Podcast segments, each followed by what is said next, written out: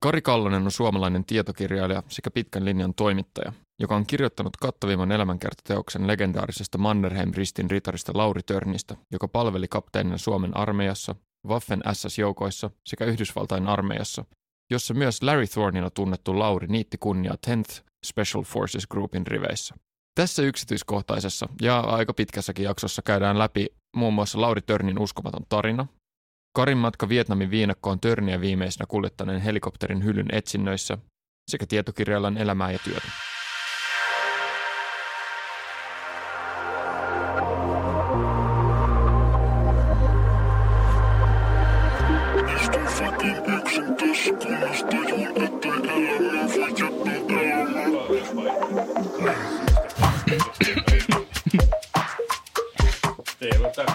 Oikein musta, ei näy vaikka. Niin, Totta, et tiedäkään me kaikkea näissä painoissa. Se on kun istuu, istuu, tulee tänne kolme tuntia autossa ja pitää syödä päivän kaikki ruuat siellä auton takapenkillä, niin se on kätevää, koska jossain vaiheessa jotain kaatuu syliin. Jep. Mä kaadoin vähän mun energiajuomaa tuonne auton lattialta tänään, mutta mä en kertonut siitä. Ei hätää, mä menen matot joka ikinen kerta, kun mä perin mun auto. Jos tässä on aika kerta aina yhtä tahmenin tai kahden metrin maton, niin mä tiedän miksi.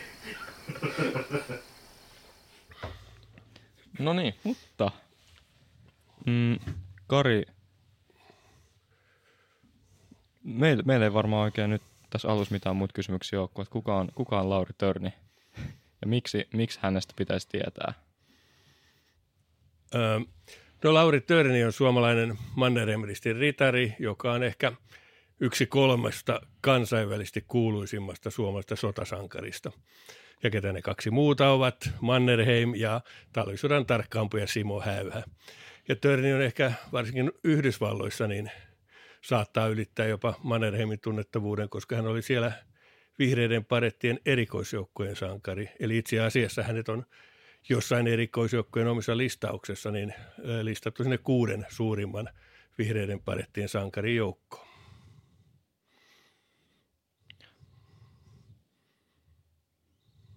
Nyt tulee sellainen kysymys, mistä odotetaan aika pitkää vastausta. Kuulostaa vakavalta. Ää,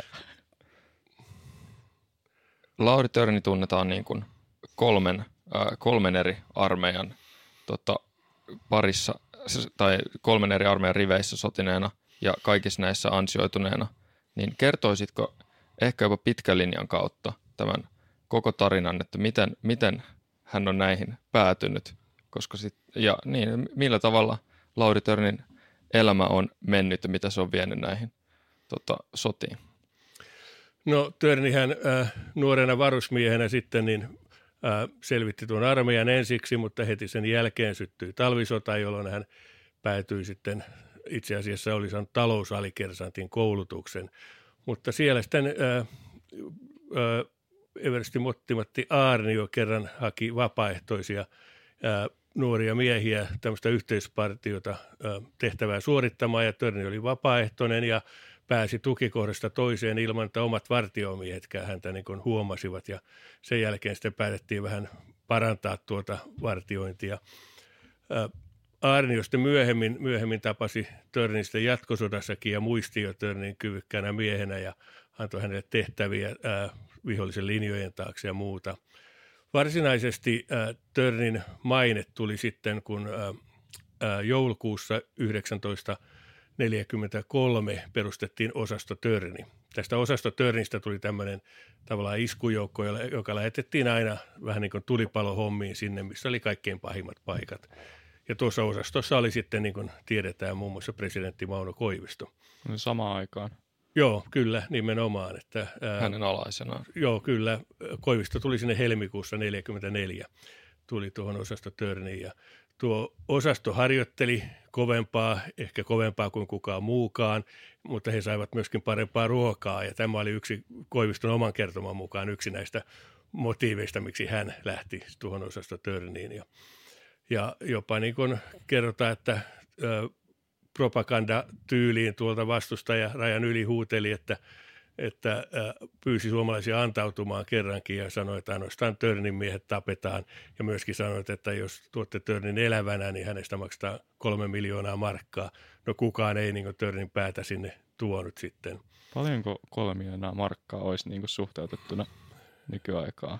Kyllä se paljon rahaa on, koska sitten Mannerheim-ristin äh, rita, ritarin arvoon kuului myöskin 50 000 markan palkkio ja se on muistaakseni laskettu, että se olisi noin 10 000 euroa.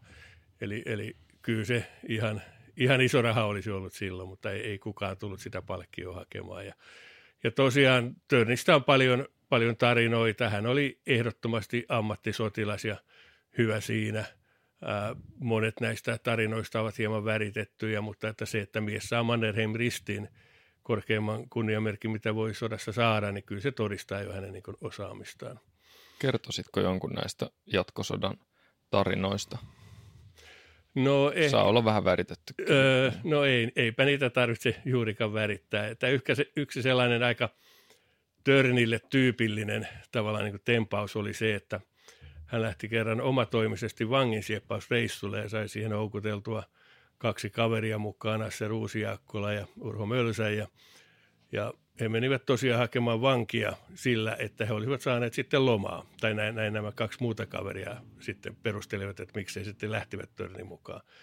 No silloin oli lumisadetta ja muuta ja, ja he menivät sinne rajan yli ja mutta siellä ei sitten vihollinen liikkunut ja päättivät hiihtää takaisin, mutta lumisade oli sitten peittänyt tuo ää, ladun. Ja Törni hihti ensimmäisenä, tapansa mukaan hän oli aina ensimmäisenä, ja osui omaan lankamiinaan, joka räjähti ja Törnisten haavoittui jalkoihinsa pääasiassa ja, ja Mölsä ja Asse Ruusiaakkola toivat hänet ahkiossa sitten omien puolelle ja vietiin sotasairaalaa, jossa sitten välillä tilanne oli vakavampi. Hän oli tosi korkea kuume ja itse asiassa hän sitten koko elämänsä kantoi näitä pieniä sirpaleita vielä ruumissaan ja hän oli Seinäjoella sotasairaalassa ja sitten pääsi toipumislomalle kerran, että hän käy Helsingissä isänsä ja perhettää katsomassa. Ja, mutta sitten hän ei palannut toipumislomalta ja aikansa tuolla sairaalassa sitten odoteltiin ja harmiteltiin, että on tämä nyt sitten, että luutnantti Törni on karannut sitten. Ja soittivat sitten tuonne rintamalle sitten, että näin on päässyt käymään ja siellä ihmeteltiin, että mitä ihmettä. Täällä se Törni on jo viikon ollut eturintamassa. Että hmm. Eihän sitten niin viitsinyt pitää sitä lomaa, vaan meni sitten eturintamalle, kun, kun tunsi pystyvänsä siihen olevansa jo tarpeeksi terve. Mistä tämä Mannerheim-risti sitten niin kuin konkreettisesti myönnettiin? Oliko se joku tietty teko tai tapahtuma? Öö, siihen on listattu erinäisiä tapahtumia, muun muassa on öö, Seesjärven taistelu, eli yksi ensimmäisiä – se oli taistelu, jossa venäläiset olivat hyökänneet yhtä tukikohtaa vastaan ja sitten Törnin miehet lähetettiin sinne apuun sitten. Siellä muun muassa Mauno Koivisto oli lähellä menettää henkensä, että hänen lumipukunsa hupun läpi meni luoti, että se ei ollut kovin kaukana, että meillä olisi hieman erilaiset presidentit kuin meillä on ollut. Sinne tuli paikallisten kenraali Uno Fagernes sitten, joka näki tämä ja hän, hän esitti jo Törniä myöskin Mannerheimristin ritariksi, mutta silloin se ei mennyt vielä läpi. Se meni vasta myöhemmin, mutta kyllä siihen on listattu ihan tämmöinen jatkuva toiminta, että kuinka Törni on hyvä johtaja ja on suorittanut monia tällaisia niin kuin, sotilaallisesti hienoja operaatioita ja ja muistaakseni siinä vielä sanottiin näin, että toivottiin, että Törni saisi sen Mannerheimristin ritarin nyt, koska hänen onnensa ei voi jatkua ikuisesti. Sitten se hänelle – päätettiin myöntää. Miten, sano vaan. Törnin johtamisesta, niin mä en tiedä onko tämä vaan huhu, mutta muistan jostain lukeneen, että Mauno Koivisto olisi ö, antanut vähän kritiikkiäkin siitä. Joo, kyllä siis Koivistohan tunsi alle vuoden sinänsä sodassa Törnin, mm. jolloin se Törni, jonka Koivisto tunsi, oli aivan erilainen mies – kuin se 60-luvulla oleva amerikkalainen upseeri, joka tuli Suomeen käymään urheilumallisella Avo Alfa Romeolla silkkipaita yllään ja paksu sikari kädessään. Kun taas jatkosodassa, niin mies, joka on siellä neljä, viisi vuotta viettää nuoruutta metsässä sodassa, niin on paljon vakava henkisempi ja, ja ö, ei puhu kovin paljon. Koivisto lähinnä kritisoi sitä, että Törni kulki miesten edessä, eikä hirveästi kertonut aina, että mikä se suunnitelma täsmälleen oli, mitä mentiin tekemään. No siihen on kaksikin syytä ehkä, että siinä on edestä johtaminen on totta kai niin kuin tehokasta, mutta ymmärrän kovistaa siinä, että hän ajatteli, että jos Törni kuolee, jos hänet ammutaan, niin kuka sitten tietää, että mitä piti tehdä. Mutta siihen on sekin syy, että tuolloin tuolla itärajalla oli vakoijia puolin ja toisin. Eli siellä joskus karjalaiskyliin jätettiin esimerkiksi naisia ja vanhuksia, mutta sitten jätettiin vaikka yksi tuollainen niin kolme nelikymppinen mies. Ja suomalaiset miettivät, että minkä takia tänne yksi kaveri on jätetty, tuommoinen työikäinen ja asekuntoinen mies, kunnes sitten selvisi, että muutaman päivän päästä hänet saatiin jostain ladosta kiinni, kun hän oli radiolla lähettämässä tietoa viholliselle. Eli ei siellä omien joukossakaan kannattanut hirveästi kertoa, että, että lähdetään nyt tästä kahden päivän päästä hyökkäämään tuohon ja tuohon kylään ja niin päin pois. Ja joskushan venäläiset jopa käyttivät tätä ihan propagandana, että he sitten omassa radiossaan kertoivat, että no niin, tervetuloa se suurempi joukko tähän ja tähän kylään, me olemme valmiita. No eihän suomalaiset sitten enää menneet sinne, kun kuulivat, että suunnitelma oli jo tiedetty. Että lähinnä tuo, tuo se oli, mutta että ää, monesti kyllä kuulee tämän, että tämä Koiviston luonehdinta olisi se niin ainoa oikea törnistä. No mm. se on siltä vuodelta 1944 varmasti ihan paikkaansa pitävä, mutta ei, ei myöhemmin, että, että tästä vakava, vakava mielisestä nuoresta upseerista tuli sitten myöhemmin tämmöinen vähän niin kuin kansainvälinen maailmankansalainen, niin kuin hän sitten Törni oli loppuaikoinaan. Minkälaisia tehtäviä tämä osasto Törni sitten teki? Öö, kyllä ne oli pääasiassa aina, jos tukikohta murtui jossain, niin Törnin porukka lähetettiin sinne vahvistukseksi. Muistaakseni oli yksikin esimerkki, että edes adjutantti oli joutumassa suorittamaan vastahyökkäyksen, kun upseereita oli kaatunut. Mutta tuota, tämä adjutantti oli vähän niin kuin hermostunut, koska hän oli siis ollut adjutanttina eikä hän ole mitään taistelukokemusta. Tämä, että, että joutuuko hän nyt tosiaan johtamaan miehiä ja sehän on oikeastaan, kun laitat kokemattoman upseerin johtamaan jotain vastahyökkäystä, niin siinä äkkiä tapatetaan omia miehiä, mutta hän itse kertoi, että hän odotteli hermostuneen ja kuuli, että, että nyt, se, her, nyt se Törnin porukka tuli, että iso kivi vierähti hänen sydämeltään ja katsoi, että sieltä tulee näitä miehiä, joilla on hiat kääritty ja lyhyet hiukset ja konepistoolit tanassa, että reenattuja kavereita. Että he tulivat sitten suorittamaan sen vastahyökkäyksen.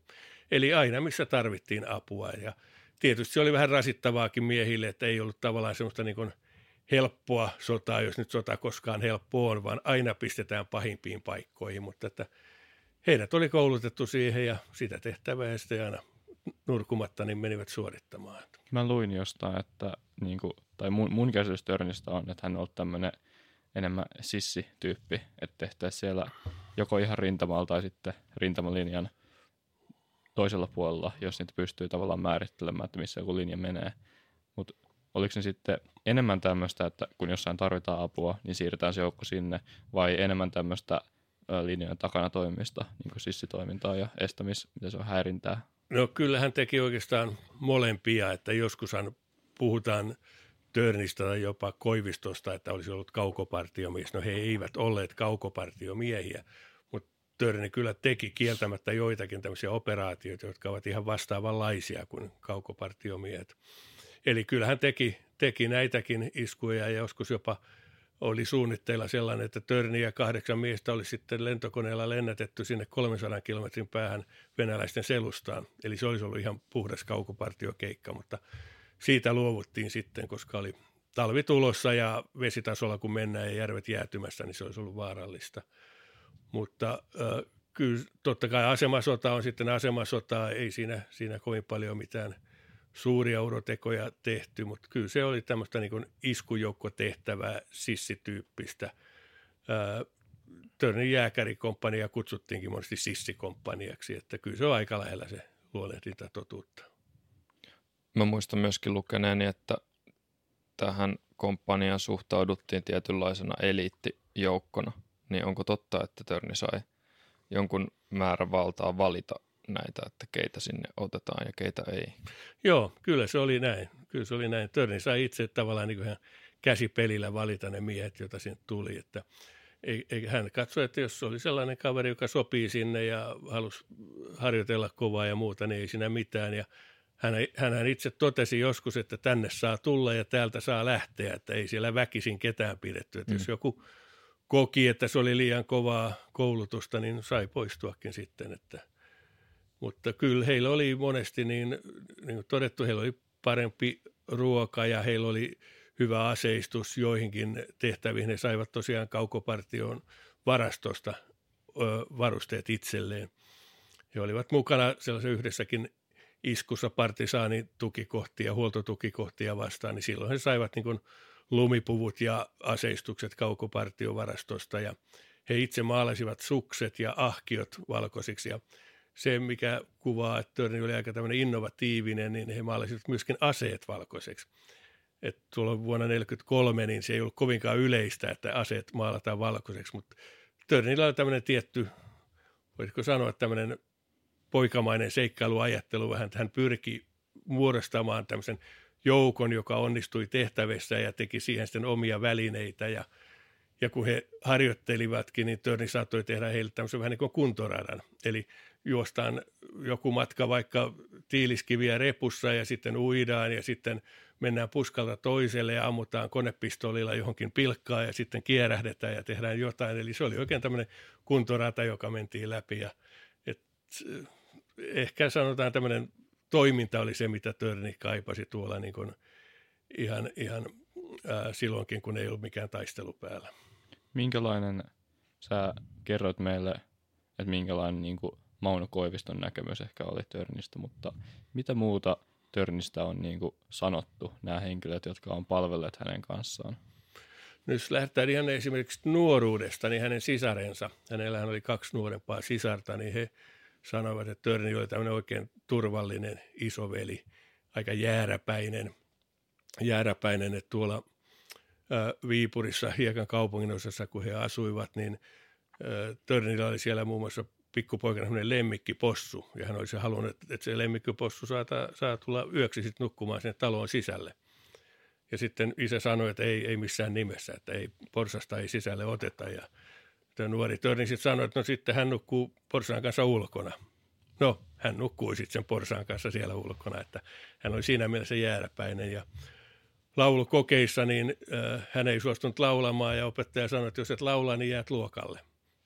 No hän jäi luokalle sitten, että hän mm. kävi sen sisarensa kanssa samaa luokkaa eteenpäin ja Nuoruuden ystävät sanovat, että hän oli tämmöinen itseoikeutettu jousipyssyjoukkueen johtaja, että hän oli silloin jo tämmöisiä niin kuin tiettyjä taipumuksia johtaa joukkoja. Hän oli melko hiljainen nuorempana, kuitenkin tämmöinen lapsi, lapsi- ja eläinrakas, niin kuin ehkä jo kävi ilmi. Ja sodassa niin monesti luodetaan pelkäämättömäksi. Kyllä hän aivan varmasti pelkäsi, mutta hän osasi ää, kontrolloida sitä pelkoa, että ei, ei tehnyt mitään typeryyttä, mennyt mihinkään niin itsemurhahyökkäyksiin, vaan pyrki säästämään niin kuin totta kai oman ja miestensä hengen. Että kyllä hän niin osasi kieltäytyäkin tehtävistä, jos ne olivat aivan järjettömiä. Että, ja pyrki, pyrki sitten itse muotoilemaan niitä niin, että voitiin suorittaa. Törnin alkoholin käytöstähän on monta tarinaa, että silloinhan sota-aikana niin komppanialle jaettiin kerran kuussa tämmöiset niin viina-annokset. Ja sitten siellä Törnin miehet kertovat, että silloin sitten kerran kuussa siellä Törnin komppania saattoi olla kännissä, että siellä oli ihan niin huolto, huoltomiehet ja kovat jääkärit ja kaikki siellä sulassa sovussa. Siellähän ei paljon arvomerkkejä niin katseltu, että ei, Törni ei vaatinut, että hän on herra luutnantti siellä. Mm että hän oli sitten Lasse. Mutta ainoastaan jos tuli ulkopuolisia upseereita, niin heitä piti herrotella. Mutta keskenään ei tarvinnut. Siellä sulassa sovussa sitten ryypättiin ja välillä sitten painittiinkin ja niin kuin oletettava on. Ja jos laskee, että jos kerran kuussa jaetaan tämmöisiä annosviinoja miehille, ja kun jatkosota kestää vuodesta 1941-1944, niin tulee aika monta kuukautta. Ja silloin siinä tulee aika monta tarinaa jo siitä, kuinka mm. Törnin miehet olivat kännissä niin silloin se kuulostaa siltä, että eihän nämä miehet tehneet siellä mitään muuta kuin ryyppäsivät, mutta eihän niitä sitten oikeasti ollut kuin yhden kerran kuussa ja 29-30 päivää sitten soditaan, että, hmm. että näin ne, se mielikuva tulee aina niin kuin erilaiseksi. Ja, mutta kyllä Törni oli kieltämättä, hänen niin kuin luonteensa muuttui paljon tämmöiseksi lyhytpinnasemmaksi sitten humalassa, että ei hän semmoista niin kuin kauan sitten mitään venkoilua siinä kuunnellut, että kyllä siinä sitten alettiin se painiminen sitten jossain kohtaa, että, että tästä lepposasta törnistä tuli sitten tämmöinen aggressiivisempikin. Ja, Mutta sitten Yhdysvalloissa, niin kyllähän sehän sitten, totta kai ne tietyt tuonteenpiirteet säilyvät aina, mutta että ei, ei siellä katsottu, että se on mikään ongelma. Ja jos ajatellaan erikoisjoukkoja vihreitä baretteja, joihin hän sitten loppujen lopuksi niin päätyi, niin samanlaisia ne kaikki miehet siellä olivat, että kun oli illanvietto, niin siellä sitten oli kädenvääntöä ja yhden käden leuan vetoa ja jotain veitsen heittoa ja ammuttiin johonkin tarkkuuteen. Että ne oli tämmöisiä vähän niin kuin miesmäisiä, äijämäisiä harrastuksia siellä, mitä tehtiin. Että ei, ei Törni siitä, siinä porukassa eronnut kyllä muista. Mikä oli niin kuin jotenkin uhkarohkein, tyhmin, järjettömin reissu tai tehtävä, johon Törni laitettiin, tai hän laittoi itsensä niin Suomen, Suomen armeijassa? Oikeastaan sellaista ei ehkä ollut. Kyllä se yksi uhkarohkeimmista oli, kun hän sitten niin kun, että oli, hän sai koota ryhmän miehiä, jotka sitten tämä Motti Matti jo lähetti tämmöisen niin kutsutun vaarallisen tehtävän linjojen taakse, jossa heidän piti sitten niin tiedustella vihollisen asemia ja ottaa vielä vankiin. No Törni hän teki ne kaikki, kaikki, mutta kyllä siellä sitten, kun pysäytettiin, Törni pysäytti kuorma-auton ampumalla äh, tarkkuuskiväärillä sitä kuljettajaa ja sitten miehet, miehet sitten niin kuin alkoivat taistelemaan näiden venäläisten kanssa, joita sieltä kuormaton lavalta hyppi alas, niin sehän oli aika raaka, raaka taistelu, että siinä ei pelkästään ammuttu, että siinä kiväärin periä käytettiin ihan lyömäaseena ja muuta, niin se oli sellainen, että missä hyvinkin olisi voinut käydä huonosti, mutta toisaalta Törnillä oli tietty tämmöinen rohkeus ja röyhkeys ottaa se etulyönti siinä, jolloin niin vastustaja ei oikein tiedä, että mitä tässä tapahtuu. Sitten he pääsivät irtautumaan, irtautumaan ja, ja sitten vielä tulemaan veneillä sieltä sitten vesistön ylitse takaisin. Se oli ehkä niitä vaarallisimpia tehtäviä ja, ja ihme kyllä, niin, niin siellä ei kukaan suomalaisista menettänyt henkeensä sillä reissulla. Mulle tulee mieleen myöskin, en osaa tätä ajallisesti sijoittaa, mutta te, kun tein kotiläksyä niin tätä jaksoa varten, niin luin jostain vaarallisen semmoisen motin tota, valtaamisesta, jossa oli, jota oli kokeiltu aikaisemmin ja oli epäonnistunut ja pidettiin mahdottomana ja sitten Törni siinä onnistui. No, tämä on luultavasti Lemetin motti. Tämä no niin, se jo... kuulostaa hyvin tutulta. Joo, tämä oli jo talvisodassa, että Törnihän oli vasta alikersantti tota, silloin. Ja Mutta tuota, hän johti kuitenkin tätä. Tota, joo, hän joo, johti. Hän... Siellä oli ruotsinkielinen komppani, josta oli upseereita, oli kaatunut. Että siellä ei ollut enää upseereita. Ja tuo Matti Aarni oli päättänyt silloin, että hän lähettää Törnin upseerikouluun. Niin sitten kerrottiin näille miehille, että teitä tulee nyt sitten johtamaan upseerioppilas Törni, vaikka Törni ei ollut vielä mennytkään sinne, mutta että ajattelin, että hän saa auktoriteettia siinä, että hän on edes upseerioppilas eikä mikään alikersantti. Ja eihän Törni osannut ruotsia montaakaan sanaa, ja sanottiin, että tämä komppania oli tämmöisiä vanhemmista miehistä, että ei heistä oikein ole mihinkään, että, mutta laitettiin kuitenkin tekemään tätä tehtävää, niin siinä Törni. Jälleen oli niin kuin miesten edessä omalla esimerkillä ja sitten käsimerkeillä ja heitteli itse sinne granaatteja näihin ää, juoksuhautoihin ja, ja muutkin miehet sitten innostuivat ja, ja sitten he pystyivät niin kuin purkamaan – tuota Lemetimottia ja, ja ainakin väitetään näin, että se oli suurelti Törnin ansiota, että se pystyttiin purkamaan se motti niinkin hyvin siinä vaiheessa, kun tapahtui. Varmasti se olisi motti purettu muutenkin, mm. että, että ainahan tässä voi pikkusen tulla tämmöistä gloriaa lisää mm. sitten, kun tiedetään, mikä mies oli loppujen lopuksi, mutta että se oli hyvä esimerkki tämmöistä johtamiskyvystä, että hän sai niin kuin – miehet, joista ei uskottu, että pystyvät hyvin suorituksiin, niin ylittämään tavallaan itsensä. Ja ihan, ihan näin sanottiin loppuun saakka, jopa Yhdysvalloissa Törnillä oli tällainen maine, että hän jotenkin pystyi luomaan sen hengen, että, että nyt me mennään ja hoidetaan tämä asia. Mitä, mitä millaista Törnin, mm, oliko Törni jotenkin tulee, kun vähän lukee hänestä sellainen olo, että – sitten niin kuin siinä talvisodan jatkosodan aikana sotimisesta tuli sellainen niin kuin ainoa asia, jossa hän oli oikeasti todella hyvä. Ja sitten sodan loputtua ehkä hän jäi niin kuin about työttömäksi ja ei, ei niin kuin tiennyt, että mihin käyttää energiaa, niin onko toi, onko toi tarkka kuva vai onko se vähän väritetty? Mm, kyllä siinä, kyllä siinä totuutta on tuossa, tuossa asiassa, että, että Törni oli sotilaana hyvä ja lahjakas. Se, että sodan jälkeen hän isämaan puolustaja ei niin hyvällä katsottu, kun valta oli vaihtunut. Mm. Ja Törni oli Mannerheimristin ritarina.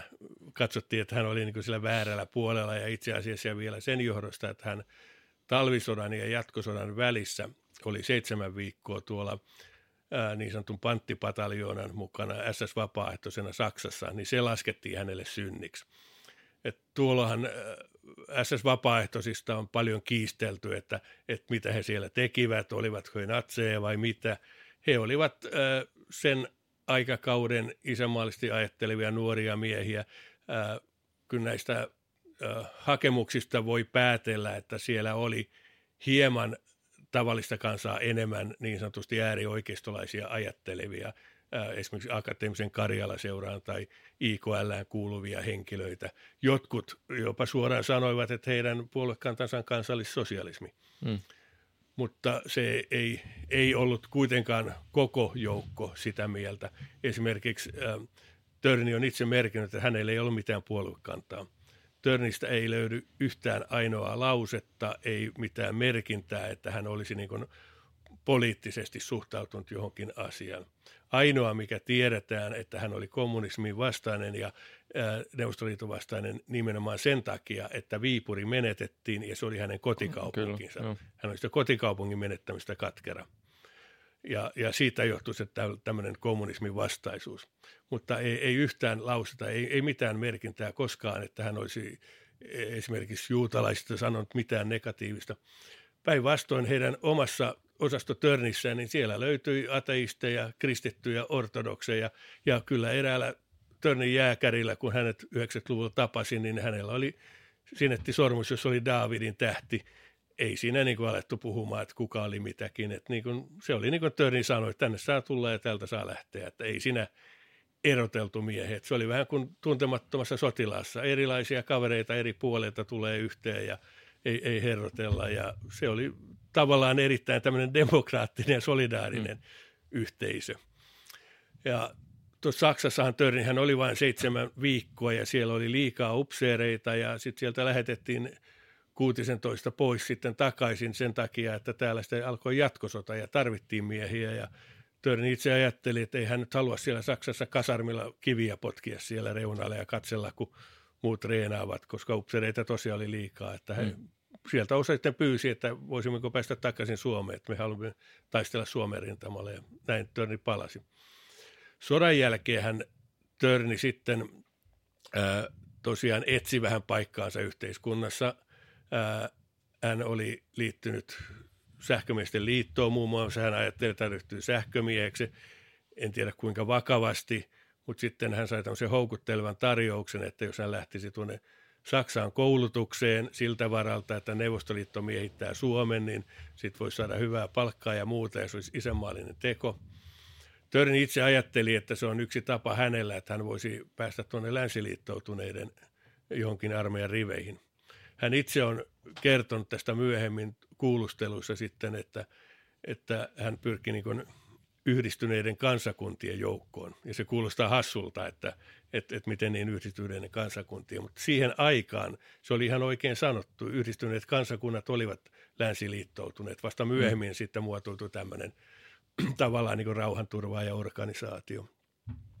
No tuolla Saksassa niin äh, äh, Törnihän haluttiin lähettää sieltä sitten koulutuksen jälkeen Suomeen tekemään sabotaasia. Hän kieltäytyi, että hän ei Suomea vastaan niin kättänsä nosta – No saksalaiset sanoivat, että no, tästä on sitten semmoinen rangaistus, että joudut rintamalle venäläisiä vastaan. Ja Törni sanoi, että ei siinä mitään sitten. Ja siellä paikalla ollut Kaleva Rantanen sanoi, että saksalaiset ei oikein ymmärtänyt, että Törni ei pitänyt sitä edes rangaistuksena, että hän joutui venäläisiä vastaan taistelemaan. No, hän pyrki siinä tuonne ää, länsirintamalle. Ja itse asiassa siinähän Itä- ja länsirintama lähenivät toisiaan siinä keskellä Saksaa. Ja Törni kaverinsa Solmu Korpelan kanssa seikkaili siinä välissä ja vältti taisteluita, mutta taisteli silloin kun joutui ja, ja sitten loppujen lopuksi antautui amerikkalaiselle laskuvarjodivisionalle. jotka luovuttivat sitten Törnin ja tämän Korpelan englantilaisille, koska se oli heidän miehitysvyöhykkeensä. Ja, ja Törni sitten palasi, käveli ulos sieltä vankileiriltä, se oli niin suuri vankileiri siellä kun on vartiointi. Käveli ulos ja matkusti väärällä nimellä Suomeen ja sai sitten myöhemmin siitä maanpetostuomion siitä, että hän oli ollut niin vieraan vallan asepuvussa. Mm. Ja, ja Törni perusteli sillä, että eihän Suomi ollut koskaan edes julistanut sotaa Saksalle, mikä oli sinänsä ihan totta, että vaikka oli Lapin sota, niin koskaan ei julistettu sotaa. Se myöhemmin vaan pääteltiin, että kyllä tässä niin sota oli. No Törni sai sitten, sitten tuomion ja, ja se oli ehkä sellainen episodi tämä matka, jonka hän niin teki sukellusveneellä Saksaan, jota hän ei, hän ei kovinkaan paljon siitä ole kertonut. Hän on kertonut, että hänellä oli saksalainen asepuku. Hän on kertonut, että hän taisteli siellä venäläisiä vastaan. Hän on kertonut, että hänen pyrkimyksensä oli päästä ää, länsiliittoutuneiden joukkoihin, mutta että ää, se on ehkä sellainen asia, jota hän ei harkinnut kovin pitkälle, kun hän sinne lähti. Enkä usko, että jos hän nyt sitten jälkeenpäin olisi saanut miettiä uudestaan, niin tuskinpa olisi lähtenyt sinne, että eihän sitä koskaan kieltänyt, mutta eihän sitä koskaan korostanutkaan. Että se on ehkä sellainen episodi, mikä olisi voinut jäädä tekemättäkin. Aika outoa, että voi samaan aikaan olla Mannerheim ristiritaria tuomittuna tai syytettynä maanpetoksesta. Joo, kyllä Tästä se syystä ehkä... hän myöskin, eikö, eikö sitten myöskin vapa, ää, saanut jonkunnäköisen, tota, että tätä tuomiota lyhennettiin ainakin tai muutettiin ehdon, ehdonalaiseksi. Joo, kyllähän hän se sai siitä, siitä kuitenkin vuosia kuritushuonetta, mutta ei se nyt kauaakaan mennyt sitten, kun J.K. Paasikivi armahti mm. hänet, armahti hänet sitten ja tuota, äh, siinähän myöskin on semmoinen asia, jota on pitkään puitu, että menettikö Törni sotilasarvonsa vai eikö menettänyt. Ja, ja ihan viime vuosinakin joku on sitten esittänyt, että Törnille pitää palauttaa se sotilasarvo.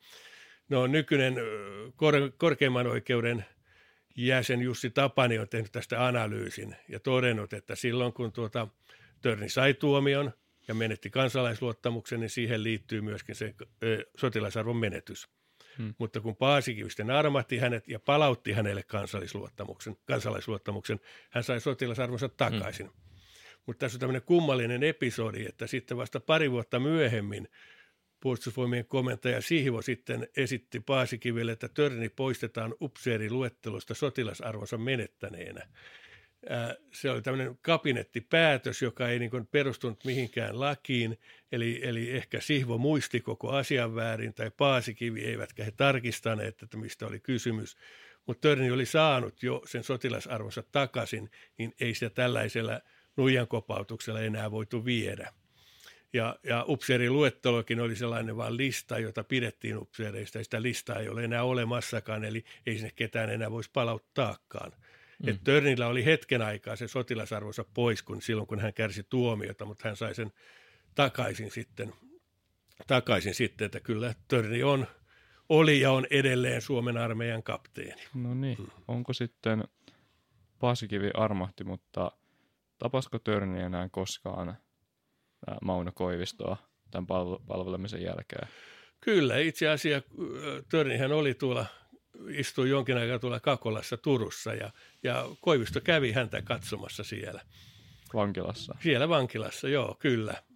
Et, tuota, äh, siellä kävi muitakin näitä törniläisiä ja siellä kävi, tiedetään, törnin jonkin aikaa heilastelema Lotta kävi häntä siellä katsomassa ja muita ihmisiä ja, ja tuota, äh, kyllä, kyllä siellä muun muassa Törni hän sai sinne kerran väärät paperit. Hän sai eräältä poliisilta, joka oli entinen törniläinen. Eli kyllä siinä niin aseveljestä pidettiin huolta.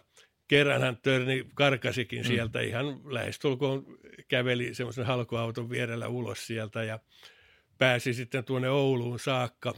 Ouluun saakka taksikuski vei heidät sitten loppumatka Ouluun ja kuunteli siellä sitten Törnin ja toisen kaverin puheita sitten ja heillä taisi olla asekin mukana ja hän epäili, että tässä on turkisryöstäjät, joita etsittiin sillä alueella ja ilmoitti poliisille ja poliisit kävivät hakemassa miehet sitten sieltä hotellilta ja, ja sitten Törni loppujen lopuksi kertoi, kuka hän on.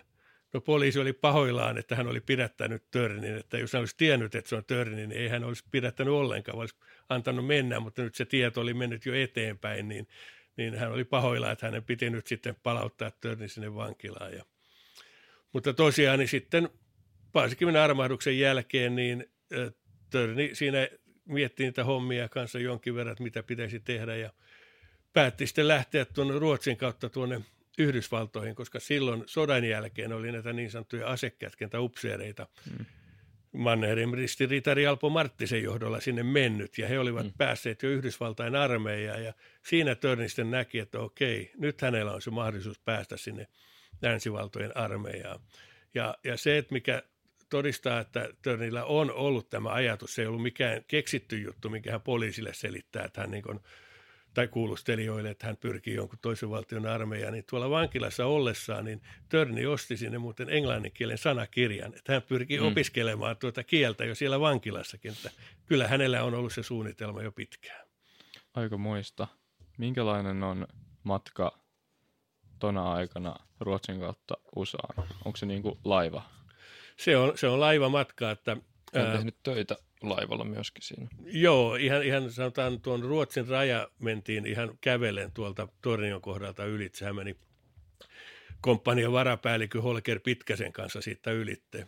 Holker oli myös semmoinen vähän seikkailija luonne siinä Törnin aseveli hyvässä ja pahassa ja se oli vähän viharakkaus näillä kahdella miehellä ja lähtivät sitten seikkailemaan sinne ja, ja siellähän oli Kreivitär Veeravon Essen auttoi näitä suomalaisia asekätkentäupseereita ja otti myöskin sitten Törni ja Pitkäsen hoteisiinsa ja he asuvat siellä Skuklosterin linnassa tuolla Tukholman lähellä. Ja Tukholmassa sitten Törni tapasi Maria Kopsin, joka oli tämmöinen niin amerikkalais suomalais saksalaista suvusta oleva kaunis nuori nainen ja he sitten rakastuivat ja, ja äh, Törnistä tuli sitten oikeastaan Kopsin perheeseen sellainen toivevävy, joka sitten hakkasi siellä halot koko talveksi heidän huvilalle ja muuta. Ja silloinhan Törni ei esimerkiksi käyttänyt alkoholia lainkaan. Et, et, äh, tämän Marian sisar Hillevi Kops, jonka olen tavannut myöhemmin, niin kertoi, että hän oli todellakin tällainen toivevävy, hyvä käytöksinen ja oikein luotettava. Ja, mutta että hänellä ei kuitenkaan ollut kunnollisia töitä tuolla Ruotsissa. Eli silloin hän alkoi jo suunnitella sitä Yhdysvaltoihin lähtöä ja se paras tapa silloin oli hänelle Venezuelan kautta. Sitä reittiä olivat muutkin suomalaiset käyttäneet, koska tuonne oli aika vaikea saada viisumia Yhdysvaltoihin. Ja, jos menit sinne omin nokki, niin, niin ehkä olit siellä jossain Ellis Islandilla, kun ne palautettiin takaisin. Mm. Eli hän matkasi tuonne Venezuelaan jossa muuten oli Motti-Matti Aarnio odottamassa ja auttoi sitten Törniä siellä taas. Ja Törni sai siellä pestiin sitten äh, norjalaisen tankkeriin, jonka sitten piti siellä Meksikonlahdella seilata ja se oli muistaakseni, siinä olisi pitänyt olla kuukausi, kun siinä piti olla vähintään pitää sitä pestiä ennen kuin sait poistua sieltä laivalta, mutta kun tuo rahtialus sitten pääsi tuonne Alapaman edustalle Meksikonlahdella, niin yhtenä yönä sitten niin Törni oli sinne hypännyt Meksikolahteen ja uinut tuonne rannalle sitten vaan ja matkannut siitä sitten New Yorkiin, jos oli sitten Amerikan suomalaisia ja saanut heiltä sitten apua ja ää, tuon kihlattu Maria Kopsin piti seurata perässä sitten, kun Törni olisi sitten päässyt armeijaan saanut mm. kunnon mm. hommia. Ää, sieltä Marttinen oli lähettänyt viestejä jo, että täällä on paljon paremmat palkakin ja he ovat saaneet kunnon virat armeijassa, mutta Törni ei sitä huomannut, että hän oli saapunut laittomasti maahan. Eli hänellä meni siinä aikansa, että tuota, hän sai niin sen statuksen, että sinne tehtiin jopa tämmöinen niin sanottu Lex Törni, että Törni on saapunut laillisesti Yhdysvaltoihin ja voi liittyä armeijaan. Siinä meni muutama vuosi ja tuo kirjeenvaihto tuo Marian kanssa siinä tyrehtyi.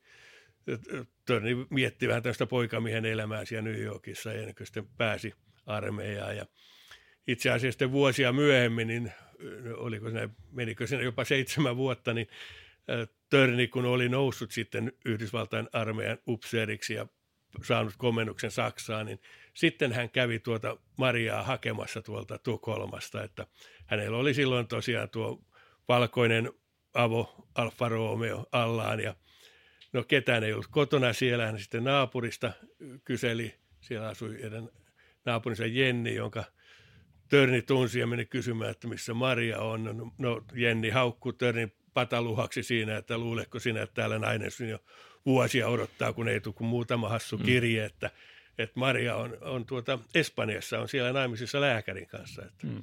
no, Törni oli pyytänyt, saanko hänen osoitteensa, että on tässä ennenkin kaikenlaisia operaatioita tehty ja vielä onnistuneesti, niin, niin ei, Jenni ei suostunut antaa tuota osoitetta sitten Törnille. Että. Mutta Suomenhan Törni tuli myöskin tällä Alfa Romeolla ja, ja parkkeerasi sen joskus tuota sisaren tyttärisen kanssa Stockmanin eteen ja meni ostamaan sieltä suurimman nalle, mitä kaupassa on. Ja, ja tuolla pohjoisessahan Törni kävi muun muassa sitten toisen marskiriitarin Olavi Alakulpin kanssa kalastamassa esimerkiksi, että hän kävi muutamankin kerran täällä Suomessa, että, että se, se jo kuvaa sitten taas, että kuinka erilainen Törni on sitten siitä sulkeutuneesta nuoresta miehestä sota-aikana verrattuna tähän maailman kansalaiseen, joka sitten matkustaa itse varmana sitten ympäri maailmaa. Jos mennään ihan vähän taaksepäin, niin onko näin, että osastotörni ei osallistunut Lapin sotaan? Ja jos näin, niin mi- miksi?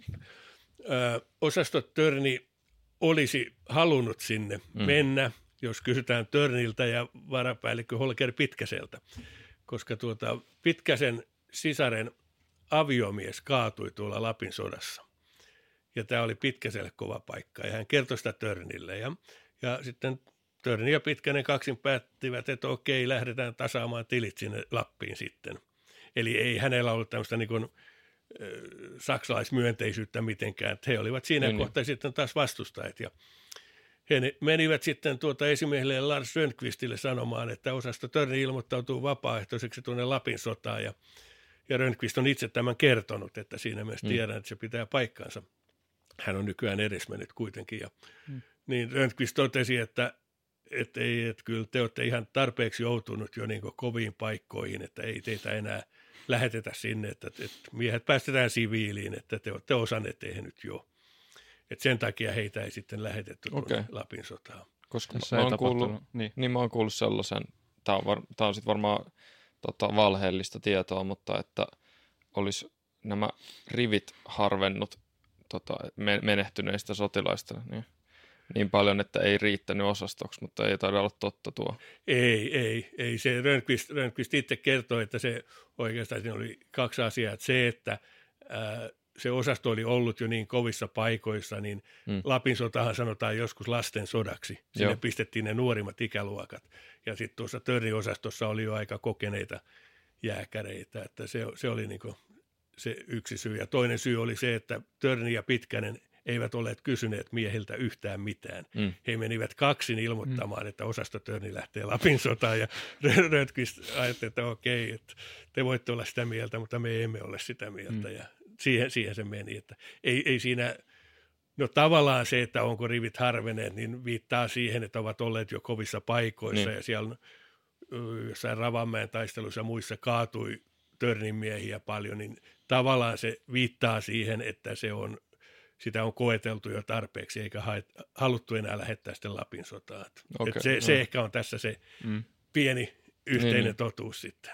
Onko nyt siis, eli ymmärränkö oikein, että näiden sotien jälkeen oli tavallaan useita suomalaisia, joilla ehkä, oliko tämä ehkä samanlainen tarina kuin Törnillä, että joko syntymäpaikka on niin kuin vallattu tai sitten on kommunistin vastaisia, kommunismin vastaisia ja halusi vaan päästä niin kuin sotimaan uudelleen. Ja tämän takia sitten matkusti Amerikkaan, että pääsi sinne palvelemaan.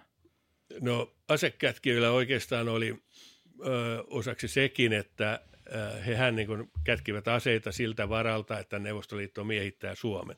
Että se ei riitä, että on vain joku valvontakomissio Helsingissä. Että Suomi miehitetään ja ollaan valmiita, että meillä on aseita sitten tuolla ladossa piilossa, että sitten otetaan sieltä ja perustetaan sissiosastoja.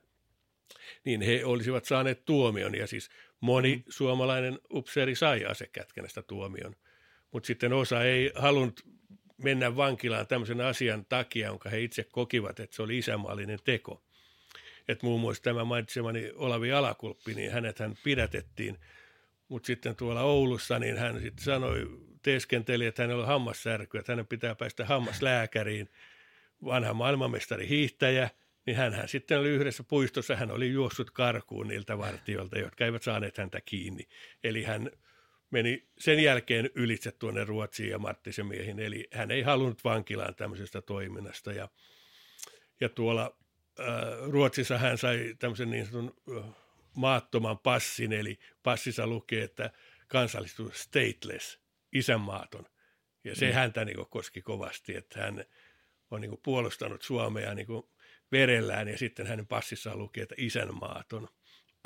Eli siinä oli sekä poliittista siinä mielessä, että oltiin Neuvostoliiton vastaisia, ei luotettu Neuvostoliittoon ja osaksi sitten ihan pakosta, että uhkana oli saada vankeustuomio. Mm. Miten, miten sitten tuohon aikaan, kun Törni ilmoittautui vapaaehtoiseksi Yhdysvaltain armeijaan, niin miten siellä sitten se toimi se prosessi, mitä siitä hänestä siellä tiedetään ja kuinka hän onnistui.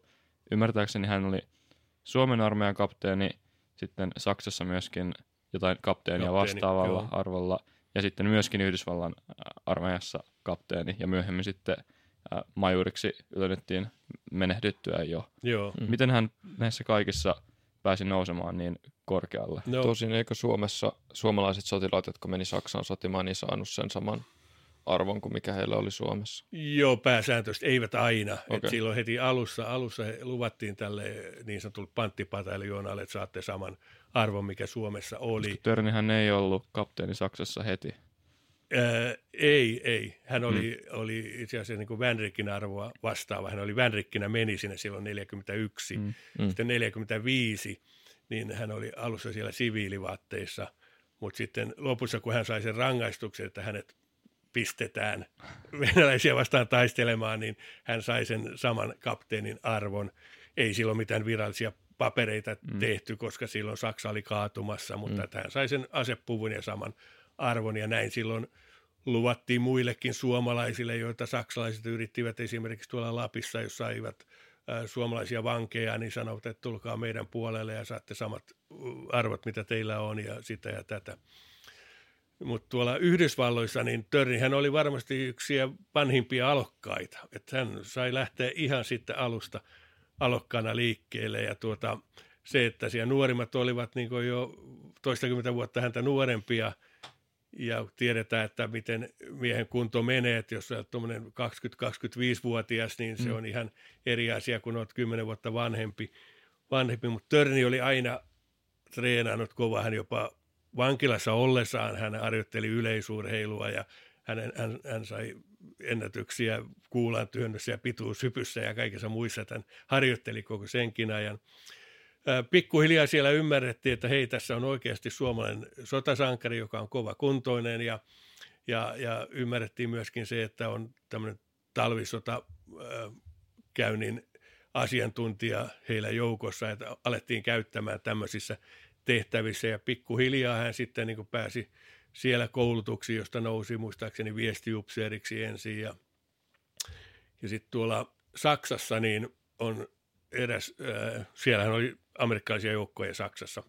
Saksassa silloin, niin siellä tapahtui ep, eräs episodi sitten, jonka tavallaan avulla Törni päätyi erikoisjoukkojen, eli Special Forcesiin. Äh, siellä tästä on aika monta tarinaa, eli se täsmällinen totuus, tai historiassa ei absoluuttista totuutta ole olemassakaan, mm. mutta että mitä todennäköisesti tapahtui, oli se, että siellä Augsburgin lähellä niin Törni oli äh, naisystävänsä kanssa siellä ruokailemassa, ottamassa ehkä muutaman rinkinkin, ja sitten siinä samassa ravintolassa oli sitten joku saksalainen miesjoukko. Se, että äh, on kerrottu, että he sitten niin kuin, huutelivat tälle Törnin naisystävälle, joka oli amerikkalaisen upseerin kanssa siellä sitten niin kuin istumassa.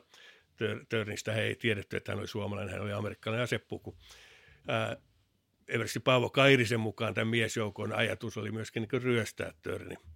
Ja sitten siinä syntyi tappelu ja äh, vähän kertojasta riippuen tuo saksalaisten lukumäärä, niin se oli ehkä tuommoinen kuudesta kahdeksaan ja heistä muutama pääsi pakoon ja muutama menetti tajuntansa ja joku meni sitten ikkunaraamit kaulassa ulos, ulos sitten ja tuota, sinne soitettiin paikallisten amerikkalaiset sotapoliisit ja muut ja katsottiin ensin, että tässä on tuota, amerikkalainen upseeri on riehunut täällä ja hoitanut paikan ja mm. lyönyt turpiin vielä niin aika monta mm. miestäkin, että tästä tuli paha rangaistus, mutta tota, sitten huomattiin, että hetkinen, että näillähän on rikosrekisteri näillä kavereilla melkein kaikilla ja ja sitten se Vajatalon ravintolan pitäjäkin todisti Törnin puolella ja sitten häntä oltiin jo palkitsemassakin tästä asiasta.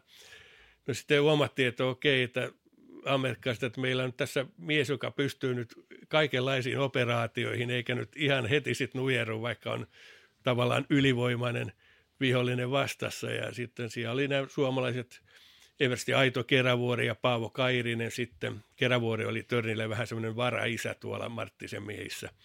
Hän sitten niin kuin aina neuvoi Törniä, että nyt Lasse kannattaa tehdä näin ja ei kannata hermostua ja nyt tehdään näin. Mm. Ja, ja Törni uskoi häntä, että se oli hänen semmoinen isähahmo, niin he sitten siellä Jenkeille sai sanottua, että nyt olisi semmoinen mies, joka kannattaisi ottaa erikoisjoukkoihin, että hänellä on kyvyt ja taipumus näihin tehtäviin juuri. Ja näin siinä sitten tapahtui, että tästä kapakkatappelusta, josta meinasi tulla niin Törnin uran päätepiste, niin se olikin se, joka vei hänet sitten seuraavalle tasolle, että josta, jonka jälkeen hänestä oikeastaan tuli se legenda tuolla Yhdysvaltain armeijassa.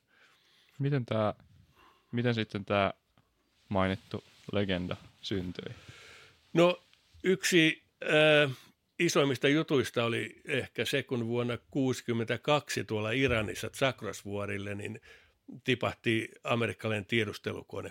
Se ei ollut mikään siis salainen kone, koska se oli maalattu puna-valko-siniseksi, että sen kyllä pystyi erottamaan, mutta se lensi korkealla ja tiedusteli asioita ja, ja tota, se putosi sinne vuorille ja sinne ekaksi sitten ö, yritti sinne koneen luokse sitten iranilainen vuorikiipeilyryhmä ja he eivät päässeet sinne. Sitten sinne lähetettiin saksalainen ryhmä. Miksi Eivät. sinne lähetettiin sinne? Onko näin, että tässä tiedustelukoneessa oli jotain Siellä tietoa, oli materiaalia joka... tietysti no niin. ja koneita, laitteistoja, joita ei haluttu, että joku muu Joo. sai sinne sieltä. Lähetettiin saksalainen ryhmä, hekään eivät sitten päässeet sinne paikalle. No sitten sinne lähetettiin eri, erikoisjoukoista kaksi kapteenia, Herbert Sandler ja Lauri Törni, alias Larry Thorne, ää, miestensä kanssa ja he sitten onnistuivat nousemaan, nousemaan sinne ja löysivät sen koneen, paikansivat nämä ruumiit. Ää, tässä näiden ää, lentokoneen miehistön vaimot olivat painostaneet Yhdysvaltain, että he uskoivat, että nämä miehet saattavat olla vielä elossa siellä, että mm-hmm. ehkä he ovat löytäneet jonkun vuoristolaiskylän tai jonkun ja ovat elossa, että ne on haettava pois sieltä ja sen takia sinne piti mennä myöskin näiden okay. laitteiden lisäksi. Joo. Ja he sitten onnistuivat löytämään nämä kaikki ruumiit sieltä ja, ja miehet pääsivät sitten takaisin. Että siinä on vähän tämä sama, kaveria ei jätetä henki.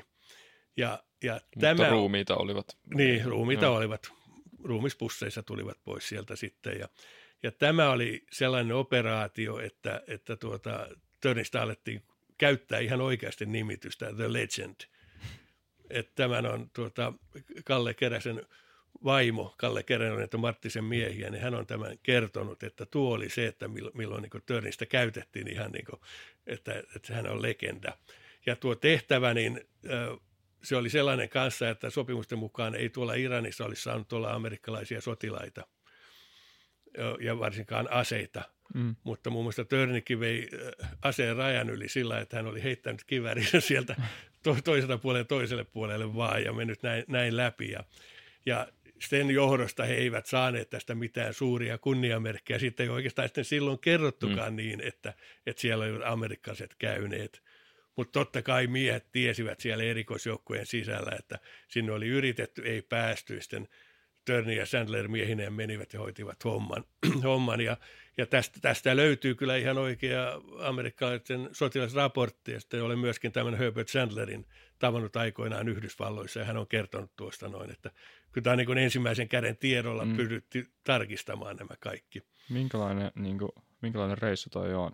Niin mistä, miksi tämä oli legendastatuksen niin kuin se, arvoinen tehtävä. No se on, se on ehkä se, että tehtävä, jota kukaan muu ei pysty mm. suorittamaan, mm. niin sitten tulee törni, joka suorittaa sen, niin se, on, se on yksi sellainen asia. Ja, ja sitten se on, se on ehkä niitä tunnetuimpia, ainakin tänä päivänä näitä operaatioita Törnisten teki tuolla, tuolla Yhdysvaltain armeijassa operaatioitahan on muitakin ja olen itse nähnyt tuota Törnin tämmöisen niin sanotun palveluskortin sieltä, tai siis siinä on monta sivua, mutta siinä on aika paljon mustattua tekstiä. Et ei, ei voida tietää ihan kaikkien operaatioita, mitä kaikkia oli. Et se, se tiedetään, että muun muassa oli tämmöinen operaatio Golden Hawk, jossa miesten piti lähteä joskus tuonne Afrikkaan pelastamaan, siellä on kapinoita, niin tuota, esimerkiksi pelastamaan nunnia ja muita sieltä kapinallisten kynsistä. Muistaakseni siihen operaatioon lähtivät sitten loppujen lopuksi belgialaiset laskuvarjojääkärit. John Glenn aikoinaan lensi Mercurylla maapalloa ympäri. Tämä on mm. 60-lukua, mm. että silloin ei oltu vielä kuussa käytykään edes. Mm. Niin silloin tämä, tämä tuota, satelliitti piti tipahtaa jonnekin tietylle niin kuin ringille, ei tiedetty tarkkaan minnekään, ja amerikkalaiset piti ne sirotella sinne vähän ympäri maapalloa, että odottamaan sitä, että mihin se tipahtaa, ja sitten haetaan John Glenn pois, ja tuota, ää, tästä ei ole aivan varmaa, mutta että oliko Törni tässä operaatiossa mukana, mutta yhden läsnäolijan mukana oli, ja että Törni olisi ollut silloin niin kuin Nigeriaan sijoitettu. Mutta nämä saattaa olla niitä asioita, jotka on mustattu tästä palvelustodistuksesta, että kaikki ei, ei ei saada varmaan koskaan selville. Erikoisjoukkoja käytettiin myöskin niin kuin usein CIAn apuna, koska erikoisjoukoissa oli paljon henkilöitä, jotka olivat niin kuin muista maista kotoisin, niin kuin Törni oli Suomesta, mm, mm. siellä oli tsekkejä, puolalaisia, niin heitä voitiin lähettää sitten ulkomaille, niin he pystyivät sitten esiintymään niin kuin jonain muina, mitä he sitten olivat. Ei amerikkalaisina. Joo, kyllä. Että Joo. Muistan, että tapasin Havailla kerran Jyri Laatsin, joka on virolainen mm. Suomen poikia, eli taisteli sitten jatkosodassa Suomen puolella ja meni Yhdysvaltaan, hän oli siellä erikoisjoukoissa ja hän sitten kertoi, että juu, kyllä hän sitten 50-60-luvulla kävi niin useastikin Suomessa, mutta, että, että, tuota, mutta ei, ei täällä kaikki eivät muista häntä niin kuin Jyrinä. Ja mä ajattelin, no mitäs, mitäs nimeä sitten käytit? No oli muun muassa tohtori Myyrä. Mä ajattelin, että hetkinen Myyrä. Se on, ehkä se on tiettyä mm. huumoria, että käyttää sellaista nimeä, kun tulet vähän niin kuin valehenkilöllisyydellä Suomeen, niin aika hauska tarina. Onko se sitten sotilashuumoria vai, vai mitä sitten? Ja, ja kyllähän Törnin ja muiden Marttisen miesten osalta oli tehty suunnitelmia aivan varmasti siltä varalta, että – kylmän sodan aikana Neuvostoliitto olisi miehittänyt Suomen, niin kyllä amerikkalaiset olisivat lähettäneet tänne miehiä, jos olisi ollut mukana Törni, Kerävuori, Marttinen. Et olen tästä ihan, ihan vakuuttunut ja muistaakseni niin Alpo Marttinen itse on tällä osittain se myöntänytkin, että su- suunnitelmia oli. Arvioisitko, että pääsyynä näille, että tässä palveluskortissa on mustattuja kohtia, niin on niin kuin sen, näiden operaatioiden sisällä suojeleminen vai mikä kyllä, se on se insentiivi joo, siinä? Kyllä uskon ja se on, e, voi olla, että tänä päivänä ne eivät olisi sellaisia asioita enää, että niitä tarvitsisi. Niin, mutta, tätä juuri. Mutta Aina, silloin, silloin olivat. Se oli, täytyy aina muistaa, ettei, syyllistetä anakronismia. Täytyy muistaa, että mitä aikakautta elettiin. Että joskus Kylmä kun arvostellaan no. jotain, mitä tapahtui 50 vuotta sitten tai kauemminkin, niin tämän päivän mittapuulla, niin jokuhan kuulostaa vaikka rasistiselta. Mm. Silloin se oli aivan normaalia. Mm. Et tuota, kyllä, se, kyllä se siihen varmasti niin liittyy. Että.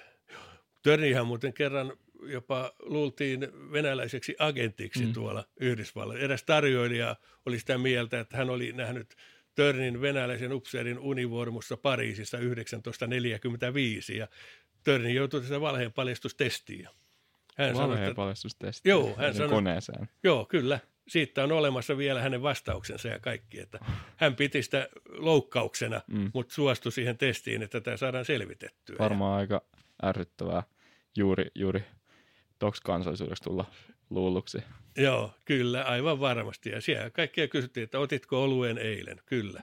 Ja niin päin pois. Mm. Olitko Venäjässä univormussa näin? Oletko ollut koskaan missään muussa univormussa? Ja siinä Törni sanoi, että hän on ollut lyhyen aikaa saksalaisessa univormussa. Mm ja se on valheen paljastustestissä, eli näin se voidaan niin kuin vahvistaa, että Törni on ollut siinä univormussa 45 ja taistellut venäläisiä vastaan, vaikka siitäkään ei ole oikeastaan niin kuin mitään mm. asiakirjoja jäljellä. Mm. Nauttiiko Törni sitten jostain tietyn näköisestä korkeammasta kunnioituksesta ehkä sen takia, että tiedettiin, että hän on ollut Suo, Suomessa tämmöisessä, on ollut oman niminen osasto ja on johtanut osastoa ja on ollut sellainen tyyppi, joka kutsutaan, kun tarvitaan nyt tästä NS-tekijää.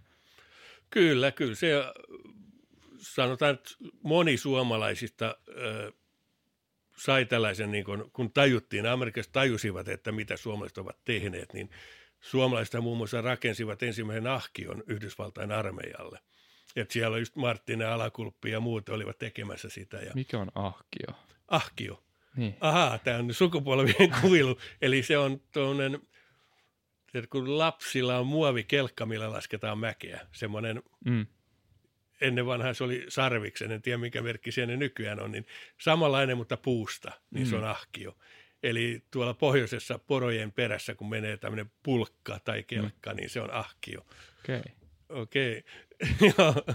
Mihin, mihin ne sitä tarvitse siellä? Sillä, sillä tuota, jos hiihdetään, niin siihen laitetaan Ko- esimerkiksi joku raskaampi konekivääri. Ei sitä selässä viedä, vaan laitetaan siihen ahkioon mm. ja mies hiihtää ja vetää ahkioon perässään. Niin se on niin kuin kätevä kuljetuskeino siellä sitten. Ja he ei ole tätä niin kuin siellä itse tajunneet rakentaa. Ei, siellä muistaakseni Eskimoillahan on jonkinlaisia ahkioita ja muuta, mutta ilmeisesti esimerkiksi niin kuin Amerikan natiiveilla intiaaneilla ei ole hmm. sellaista, että en kyllä, jos nyt aletaan miettimään, niin en kyllä koskaan muista nähneeni missään lännen filmissä, että intiaanit hiihtäisivät. Hmm. niin, niin todennäköisesti heillä ei ollut sitten ahkio, että siellä mentiin sitten vaan hevosilla tai kahlattiin lumessa, mutta Suomessa hiidettiin ja Suomalaisiahan oli muun muassa Korean sodassa ja siitäkin aika erikoinen episodi on se, että tuota, tiedetään toisessa maailmansodassa oli nämä Navajo-kuiskaajat. Hmm. Eli siellä oli niin intiaaneja, jotka käyttivät omaa kieltään viestien välittämiseen. Ja japanilaiset eivät pystyneet murtamaan sitä salakieltä. Hmm niin sitten tuolla noin niin Korean sodassa niin laitettiin sitten pari suomalaista sinne. Ja siellä oli muun muassa alakulppi sitten toisessa päässä ja kertoi suomeksi toiselle suomalaiselle viestin. Kenraali Dasher tajusi sen, että, että, että pistetään suomalaiset puhumaan, niin eivät kiinalaiset tätä murra siellä. Että, että kaksi suomalaista puhuu näin ja kiinalaiset ihmettelivät, että mitä tämä on. Ja, ja, ja tuota, näin, näin se onnistui. Että kyllä historia on joskus todella mielenkiintoista ja yllättävää ja ja oikeastaan tuo osoittaa sen, että tämmöinen tietty kekseliäisyys joskus auttaa niin kuin tämmöisessä paikassa niin kuin sota. Miten sitten, ollaanko me nyt, nyt varmaan aletaan lähestyä sitä Törnin niin kuin loppua? Joo, kyllä, kyllä. Se oli tosiaan, Törnihän oli kaksi kertaa palveli tuolla Vietnamissa. Mm. Ensimmäinen kerta niin äh, haavoittui siellä, mutta tuota, tuli ihan hengissä pois ja tulivat miehetkin pois sieltä. Ja toinen kerta sitten oli kohtalokkaampi. Ja tuosta itse asiassa ensimmäisestä kerrasta, niin siitähän löytyy tämmöinen yllättävä todistus. Siitä löytyy kirjailija Robin Mooren kirja The Green Beret, Vihreät mm. paretit, joka on suomennettu ja josta tehtiin sitten myöhemmin myöskin tuota elokuva. Hollywood-elokuva, joka nyt sinänsä on kuvattu Georgiassa ja pääosassa on se tuo vanha lännen sankari John Wayne, joka on niin törninä. Oho. Ja John Wayne hän ei nyt sinänsä fyysisesti mm. muistuta törniä oikeastaan, muistutaanko millään tavalla, tavalla että, ja elokuva on kauempana tuosta kirjasta kuin mitä totuus on. Mm. Tuolla ensimmäisellä äh, Törnin Vietnam-komennuksella, niin niin siellä tämä kirjailija Robin Moore, niin hän oli mukana, hän oli ehdottanut Yhdysvaltain armeijalle, että voisiko hän päästä Vietnamiin, että hän teki sieltä raporttia ja kirjaa ja tällä ja näin, ja amerikkalaiset oli vähän, että, että, että siellä ei kukaan tuota lapsenvahdiksi ryhdy, että, mm. että joo, että jos käyt saman koulutuksen läpi, niin pääset sinne. Niin Moore joutui sitten hyppäämään laskuvarjolla ja kaikkea mm. muuta, ja Törnistä se oli niin kuin aika hienoa, että hän vähän niin kuin mm. arvostikin, että hei, että kaveri on oikeasti niin kuin hyppinyt laskuvarjolla, että tän, tänne sitten vaan. Ja sitä Törnin omasta laskuvarjokoulutuksesta näin anekdoottina vielä, mä en tiedä onko tämä totta vai Törnin huumoria, mutta äh, Törni itse kertoi myöhemmin näille amerikkalaisille aseveljille, että kun hän sitten oli tuo Yhdysvaltain armeijassa, niin sitten hän oli kysytty, että kuka lähtee laskuvarjokoulutukseen. Ja todella sanoi, että ei hän oikein osannut vielä englantia kovin hyvin, niin hän luuli, että hän saa jotain kielikoulutusta. Hän nosti käteensä, että minä. Seuraavaksi hän oli hyppimässä laskuvarjolla sitten. No, tämä aseveli sanoi, että ei hän ole varma, että oliko se vitsi Törniltä vai oliko se totta, mutta näin se oli, näin hän kertoi sen. No nyt Robin? Moore oli, mm. oli hyppinyt kanssa ja, ja tuota, lähti sinne ja hänet pistettiin sitten tuonne Törnin joukon mukaan, mukaan sitten tuonne viidakkoon, missä oli pienin tukikohta. Ää, erikoisjoukot, niin ei heidän tehtävänsä ollut mikään siellä, että ammutaan mahdollisimman paljon ihmisiä konepistolilla, vaan mm. heidän tehtävänsä oli niin voittaa paikallisten ihmisten luottamus. Eli ä, otettiin lääkintämiehiä, jotka auttoivat kyläläisiä siellä ja, ja ä, koitettiin parantaa heidän niin ruokahuoltoonsa ja, ja veden saamista ja kaikkea tällaista näin. Eli voitetaan se paikallisten ihmisten luottamus ja sen takia erikoisjoukolla on yhtenä tunnuksena Trojan hevonen. Eli tavallaan soluttaudutaan mm. sinne sisään. No tuo Robin Moore pääsi tuonne tukikohtaan, jonne sitten jonkin ajan kuluttua sitten Vietkongin sissit hyökkäsivät.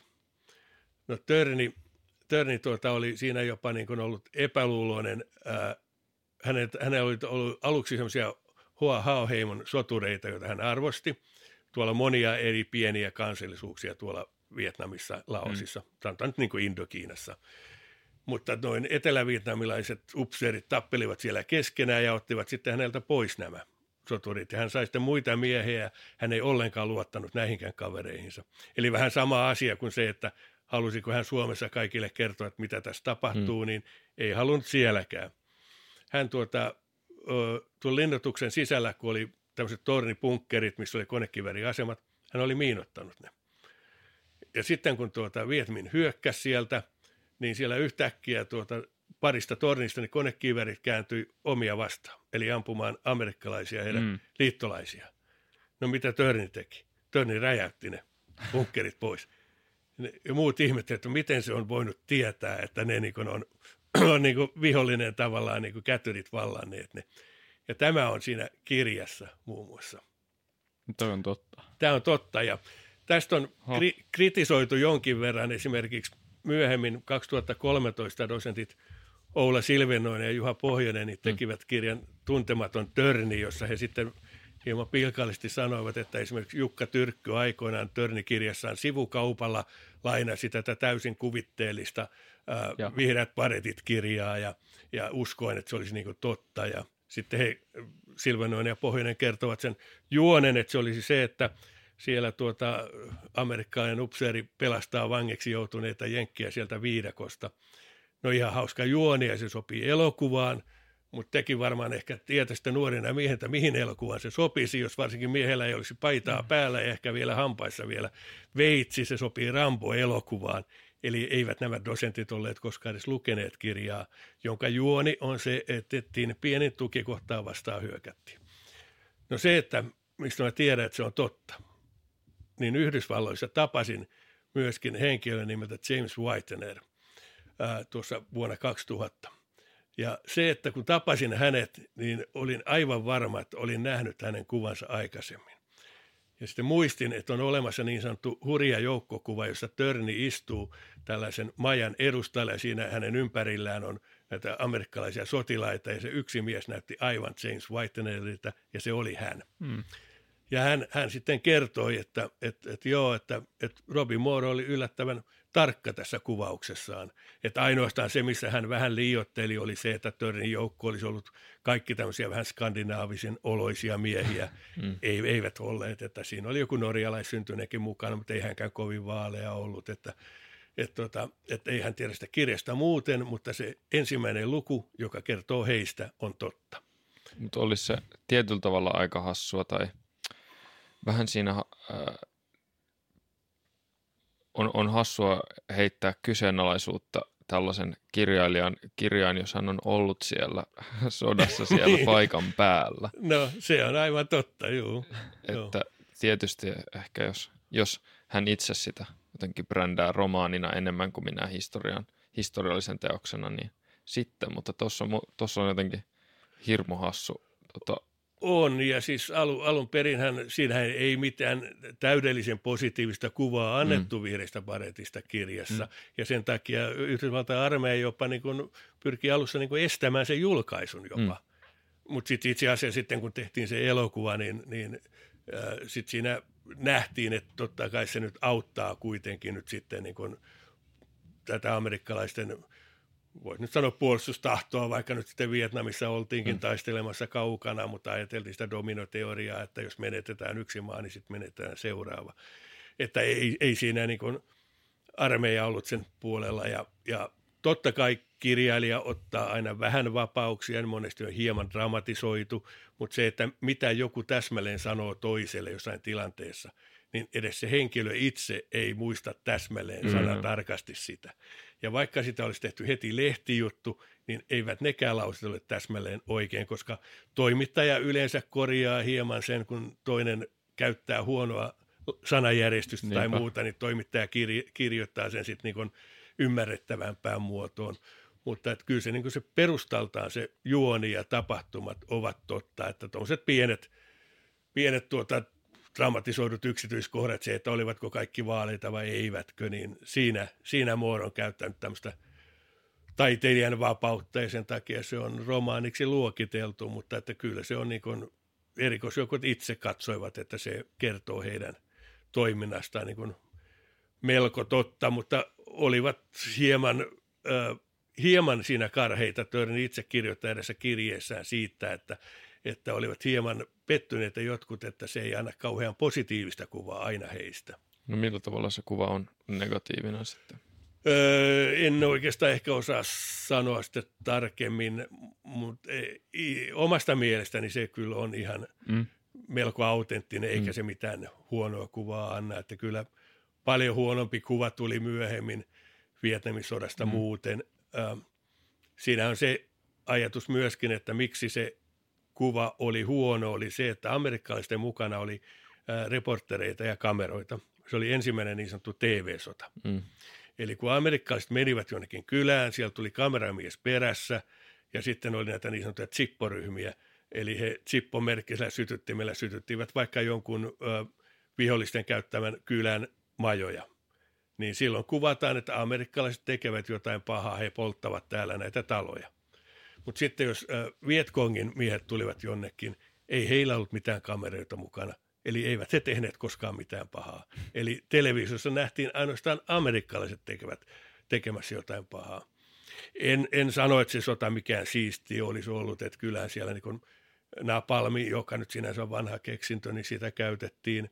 Ää, ajateltiin, että poltetaan viidakko pois, niin nähdään vihollinen mm. paremmin. Mm aika yksinkertainen, mutta ehkä sen takia hieman tänä päivän typerältä kuulostava ajatus. Ja käytettiin Agent Orangea, tätä kasvimyrkkyä vähän samoista syistä, eikä ajateltu, että se jää sinne kymmeniksi vuosiksi Niinpä. ja aiheuttaa sitten myöhemmin kehitysvammoja ja mutaatioita, että siellä on niin jopa amerikkalaisille itsilleen, miehille, jotka olivat tekemisissä tämän myrkyn kanssa, niin kyllä he ovat kärsineet näistä Tuo on varmaan aika, aika ikävä, ikävä niin kuin käsikortteja istua siellä, istua siellä viidakossa, kun tulee vaikka napalmia niskaan tai, Joo, tai kyllä.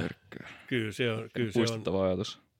On, on. Ja sanotaan, että sodastahan, niin Vietnamin sota taitaa että ensimmäistä alettiin tutkia kunnolla, että kuinka moni sotilaista saa tämmöisen post-traumatic stress disorderin, eli tämmöisen stressireaktion häiriön – ää, niin vähintään 30 prosenttia. Mm. Et sotilaiden itsemurhathan kasvoi Vietnamin sodan jälkeen, eli, eli kyllä sitten niin jäi henkinen, henkinen vamma, vamma heille ja muun muassa tuota, ää, siellähän on ollut muitakin suomalaisia Vietnamin sodassa, niin he ovat kertoneet, että ei tarvitse kuin helikopteri lentää tuolla yllä, niin he ovat mm. Vietnamissa taas. Niinpä. Ja eräs Markku Kanervikko, joka oli Suomen kansalaisena tuolla Vietnamissa – konsulin virheen johdosta. Mm. Konsuli sanoi, että sinne on mentävä. Ei hän olisi pitänyt mennä. Niin oli, oli, oli kerran luonani mökillä ja sitten aamupalalaisten kertoi, että kävin taas viime yönä Vietnamissa.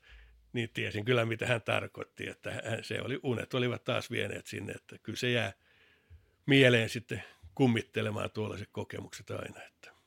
Onko, onko Lauri Törnistä, tulee, tulee helposti sellainen kuva, että – niin kuin,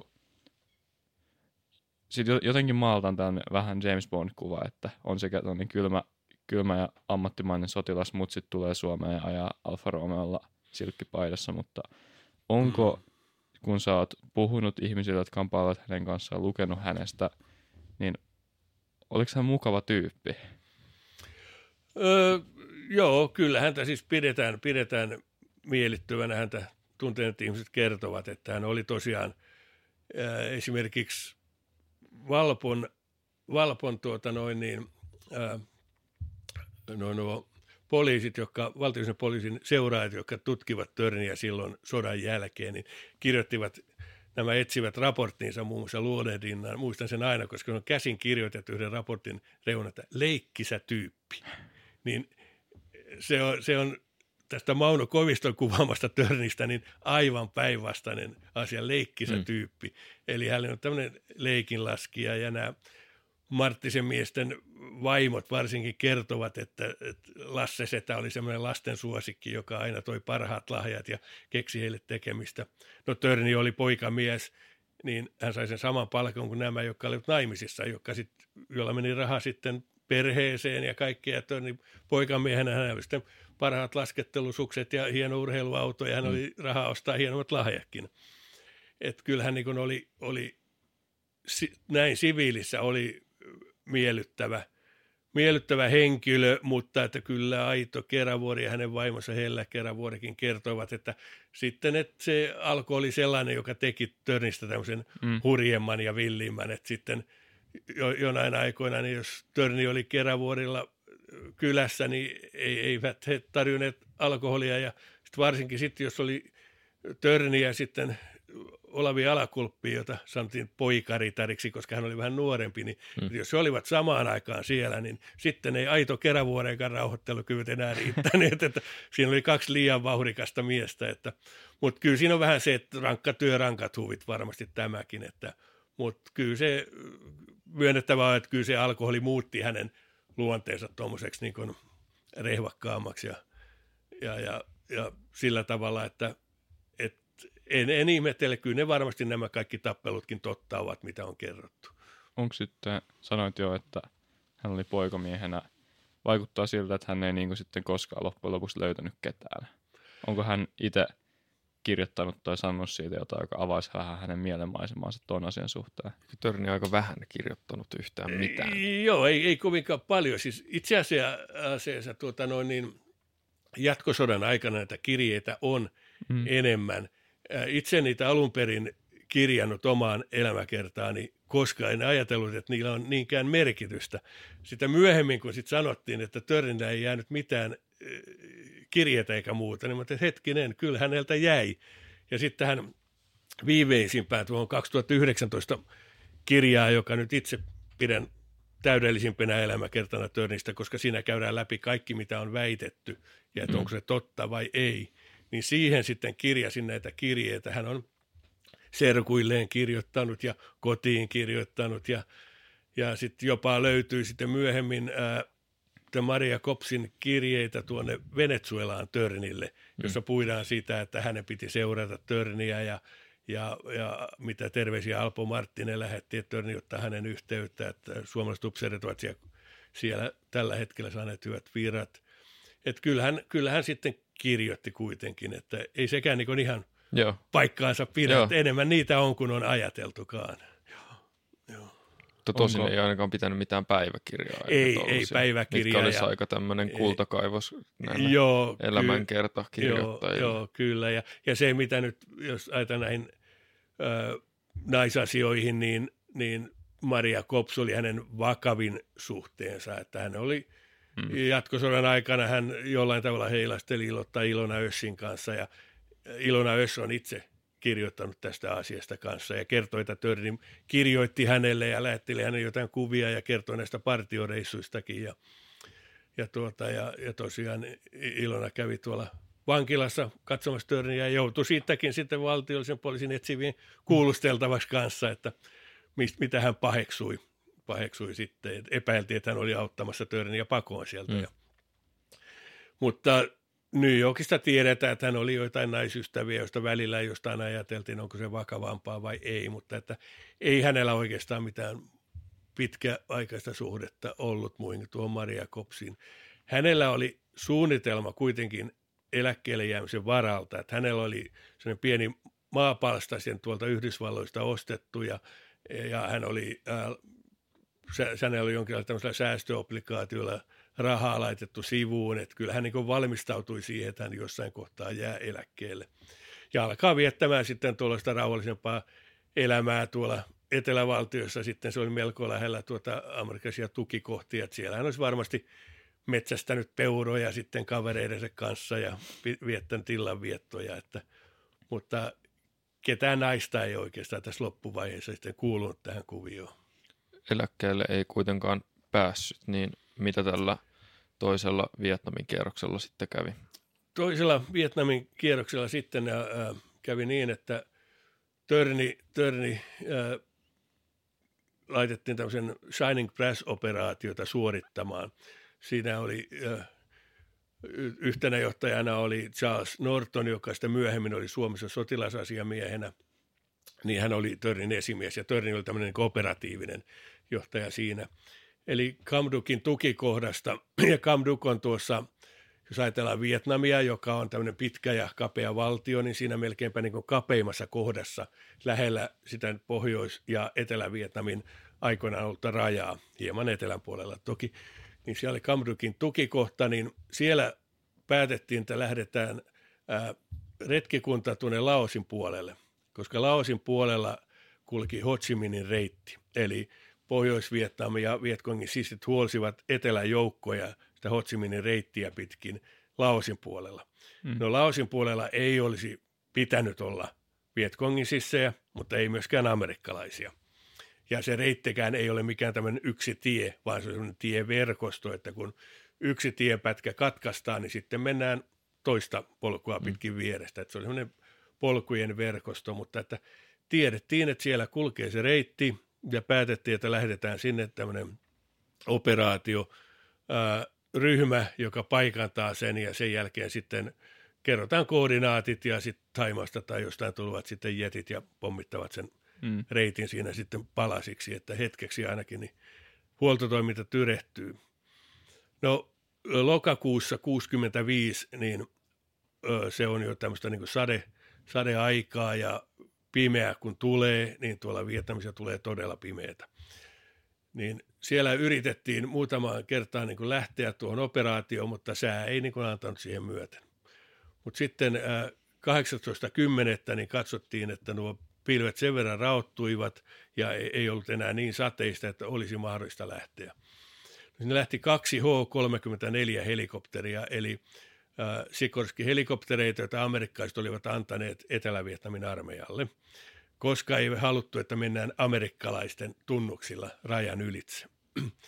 Näillä miehillä, jotka lähtivät matkaan, niin heillä oli Okinavalla tehdyt univormut ja heillä oli niin aseistuksena ruotsalainen konepistooli ja he jättivät nämä tunnuslaattansa pois.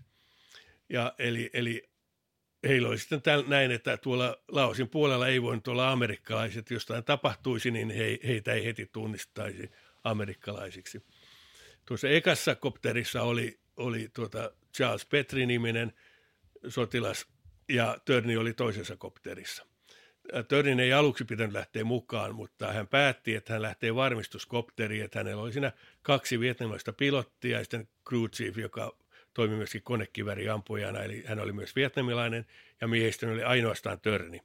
Eli jos eka kopteri tuhoutuisi tai jotain, niin toinen kopteri poimisi miehet pois sieltä. No ensimmäisessä kopterissa oli vietnamilaiset pilotit, muistaakseni kapteeni Dean, lempinimeltään Spider, lensi tuota konetta ja Charles Petri ja Willie Card olivat amerikkalaiset, että oli neljä tämmöisen Nungheimon äh, soturia olivat sitten mukana siinä miehistössä. Törni oli jo aikaisemmin käynyt tutkimassa paikan, minne tuo kopteri laskeutuisi ja näin nämä kopterit tähtivät lentoon. Törnin kopteri seurasi ensimmäistä. Heillä oli aluksi kaksi amerikkalaista tulitukikopteria mukana siinä suojaamassa, mutta sitten kun nämä kopterit painuvat sinne vuorten väliin sumussa, niin nämä jenkkilentäjät katsovat, että he eivät ole niin hulluja, että lähtevät tuonne seikkailemaan ja päättyvät, he palaavat takaisin mm. tukikohtaan. Nämä kaksi kopteria jatko matkaansa. Niitä jopa tulitettiin siinä matkalla, matkalla mutta tämä H-34 on semmoinen vähän kömpelön näköinen, vähän norsumainen kopteri. Ei niin kuin nämä äh, Hewitt, joka myöhemmin sitten tuli Vietnam elokuista tutuksi, ne on paljon ketterämpiä mm. ja ja sirompia, niin nämä kesti näitä osumia hyvin. Eli siinä sitten päästiin matkaan ja Törni lopulta löysi sen paikan, mikä oli tiedusteltu. Ja siinä tämä Charles Petrin ensimmäinen kopteri niin laskeutui siihen maahan. Miehet hyppäsivät ulos.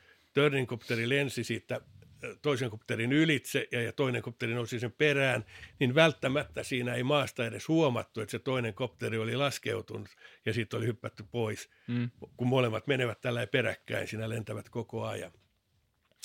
No ensimmäinen kopteri lähti takaisin ja Törnin kopteri jäi odottamaan sinne, kunnes tämä Charles Petrinin tangentilla painaisi, että kaikki on ok. Ja sitten painoivat ja sieltä Törnin kopterista ilmoitti, että hekin lähtevät palaamaan takaisin, että nousevat pilvien yläpuolelle ja, ja sitten tuota, palavat tukikohtaan. No, tämä ensimmäinen kopteri niin, ää, ei palannut suoraan tukikohta, oli niin huono ilma, että se matkalla pysähtyi, laskeutui ja odotti sitten seuraava aamu ja kun sää valkeni, niin meni tukikohtaan ja siellä sitten kuultiin, että Törnin kopteri ei koskaan ollut tullut takaisin. Mm. Tämä oli mysteeri. Kukaan ei ollut kuullut räjähdystä, kukaan ei tiennyt yhtään mitään. Amerikkalaiset alkoivat etsiä tätä. Charles Norton muun muassa lähti pikkukoneella sinne etsimään kanssa ja lensivät siellä, että jossain se törni on. Ja alun perin nämä miehet puhuivat, että, että törni tulee sieltä vielä takaisin. Ja, ja, ja loppujen lopuksi meni siihen, että eivät ne saaneet törniä kuitenkaan elävänä. Olivat sitä mieltä, että jotain on tapahtunut. Ja, ja tästä tuli huhuja vuosiksi, että tosiaan on kerrottu, eräs suomalaisnainen kertoi, että näki Törnin Pankokissa uima-altaalla ja rovaniemeläinen Jammu kertoi, että, että hän on nähnyt sen myöhemmin Olavi Virran sekä Lauri Törnin Lapissa alkoholisti Parantolassa ja joku oli näkevinään Törnin Kanarian saarilla ja ää, jonkun huhun mukaan, että Törni olisi loikannut Pohjois-Vietnamin joukkoihin ja Kaikenlaisia tällaisia tarinoita oli, mutta se pysyi mysteerinä, että mitä oli Törnille tapahtunut. Että hän oli silloin 18.10. vuonna 65 kadonnut. Hmm. Ja itse kun aloin sitten 90-luvun lopulla tekemään Törnin elämäkertaa, niin silloin tosiaan luultiin, että se on mysteeri, joka ei koskaan selviä. Kunnes sitten niin tuota, myöhemmin amerikkalaiset tekivät koko ajan tuota työtä, että etsitään näitä kadonneita amerikkalaisia Törni hän oli Yhdysvaltain kansalainen, niin kadonneita amerikkalaisia jopa toisen maailmansodan jäljiltä Ranskasta, mutta myöskin Vietnamista. Yleensä etsittiin esimerkiksi joltain pellolta, johon oli kaatunut joukkue, hmm. koska silloin voitiin sanoa, että kongressille, että hei, teidän rahoitus on tuottanut tulosta, löysimme 20 amerikkalaista sotasankaria. Hmm. Tuolla oli viidakossa ainoastaan yksi. Et se oli niin kuin äh, aika yllättävää, että amerikkalaiset päättivät lähteä sinne Alunperisillä alueilla oli kolme tapausta, joka oli mahdollista, ja sitten yksi niistä selvisi, että se oli tuota hävittäjäkone, ei kopteri, että oli kaksi. Suomessa kuultiin tästä asiasta, että on mahdollista, että Törnin onnet, kopterin onnettomuuspaikka on löytynyt. No silloin äh, Suomesta pyydettiin myöskin DNA-testit, sinne sisaret antoivat tuonne Havaille tuon vertailutestin. Äh, itse lähdin Yhdysvaltaihin ja kävin no, neuvottelemassa siellä – heidän tulla Havain tukikohdassaan siitä, että tässä on kyseessä suomalainen sotasankari, että on erittäin tärkeää, että suomalaiset ovat siellä mukana. Amerikkalaiset upseerit siinä aikansa kuuntelivat ja katselivat toisiaan ja sitten sanoivat, että selvä, viisi saa lähteä ja lääkäri tulee kertomaan teille, mitkä rokotukset täytyy ottaa ja, ja lääkäri kertoi, että ottakaa ainakin japanilainen aivokuume, että siitä ei selviä hengissä. Ja, ja 99 vuonna niin heinäkuussa niin – meitä oli sitten viisi suomalaista, muun muassa Törnin sisaren poika oli yksi mukana, niin mm-hmm. pääsimme sinne sitten Vietnamiin, lensimme sinne ja, ja tuota, omin nokkinemme ja siellä sitten pääsimme tähän operaatioon mukaan, eli, eli menimme silloin niin amerikkalaisten mukana sinne viidakkoon, jossa sitten ihan samalla tavalla kuin tuolla itärajallakin on etsitty suomalaisia, että ruudutetaan se onnettomuusalue ja sieltä otetaan se maa pois ja siivilöidään se ja katsotaan mitä löytyy. Ja sieltä löytyi sitten tuota Törnin kopterin palasia, jos oli tunnusnumerot, josta voitiin tietää tämän oikea kopteri. Sieltä löytyi matkalaukullinen luita, ää, pieniä lumpalasia, jotka lähetettiin tuonne Havajille. Josta... Ja siis maasta eikä niin, ei ollut matkalaukuissa. Ah, joo, ei, joo, ei, ei tosiaan. Se, ne kerättiin laukkuun joo, sitten. Joo, kyllä. Matka Joo, se oli aika erikoinen episodi, olisi näin.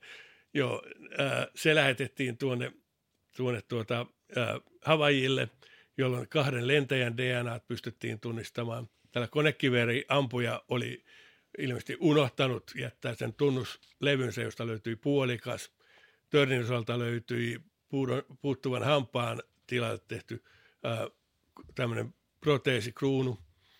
Ja sitten kaikki nämä, tuo Carl Gustav konepistoli löytyi myöskin, eli kaikki nämä aihetodisteet yhdistetty näihin muihin tunnisteisiin, niin, niin siitä pystyttiin päättelemään, että se oli tuo oikea, oikea paikka sitten. Ja näin sitten Törni saattoi saada ihan sotilashautajaiset kunnia laukauksineen tuolla Washington DC Arlingtonin hautausmaalla. Miten, millainen se matka Vietnamiin oli? Ja se, se, se kaivoit.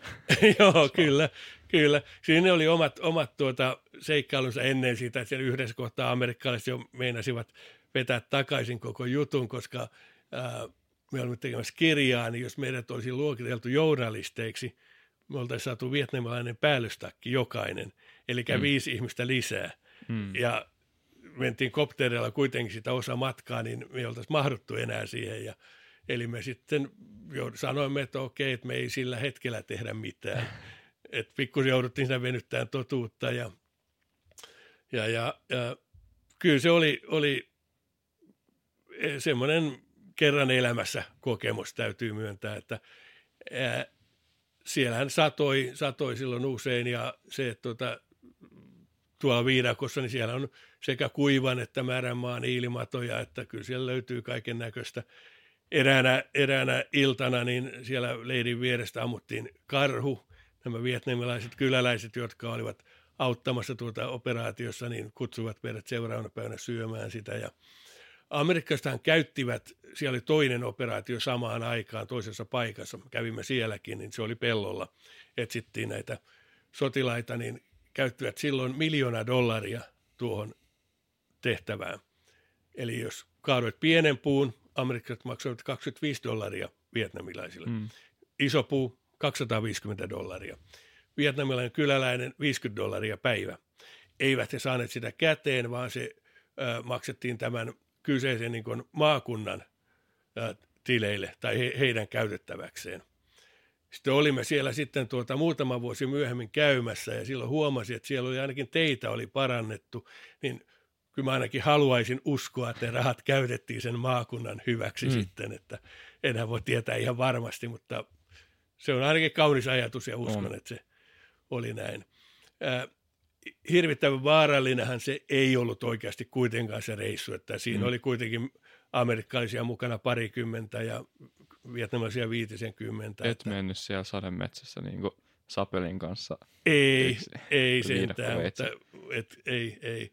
Mutta kyllä siellä kannattaa olla nämä kaikki tota, rokotuksen muut tämmöiset kunnossa. Ja, et si, siinä mielessä se on, ei, harva, harva siellä edes tänä päivänäkään mm. yöpyy viidakossa öisin, että, että eivät paikalliset tee sitä, että se oli ihan poikkeuksellista, että tämmöinen tehdään. Että, että onneksi se oli vielä niin kuin positiivinen lopputulos ja se, että me suomalaiset, emmehän me olleet mitään antropologia, emmekä mitään, niin mm. me itse ehdottimme siellä, että, että voidaanko me hoitaa tämä lapio-homma, eli kun täytyy se maa lapioida ämpäreihin ja sitten se kuljetaan siivilöintipisteisiin, niin me hoidetaan se lapio-homma, niin voidaan sanoa, että kaikki materiaali meni sitten suomalaisten käsien kautta ja me olimme hyödyksi siinä, että ei Jenkeille ollut mitään sitä vastaan, että suomalaiset hoitaa lapiohomman pois, koska mm. se on aika lämmintä ja kosteeta, että kyllä siellä niin nestetasapainosta sai pitää huolta, että, että he, oli, he olivat oikein, oikeastaan mielissään siitä, että sanomme, että me hoidetaan tämä tämmöinen, tämmöinen homma tästä näin. Että. Mutta teillä oli, niinku, teillä oli joku käsitys, että tämä saattaisi olla Lauri, Lauri Töyrän. Joo, kyllä. Si, siinä, siinä koko ajan niin kapininen kapeni ne vaihtoehdot, eli, eli siinä oli enää kaksi vaihtoehtoa, ja, ja muistaakseni ennen kuin me menimme sinne, niin se oli jo melko varma, että se toinen, toinen paikka oli jo päästy katsomaan ja tutkimaan sitä, että se oli varma, että se melko varma, että se on tämä, on oikea paikka.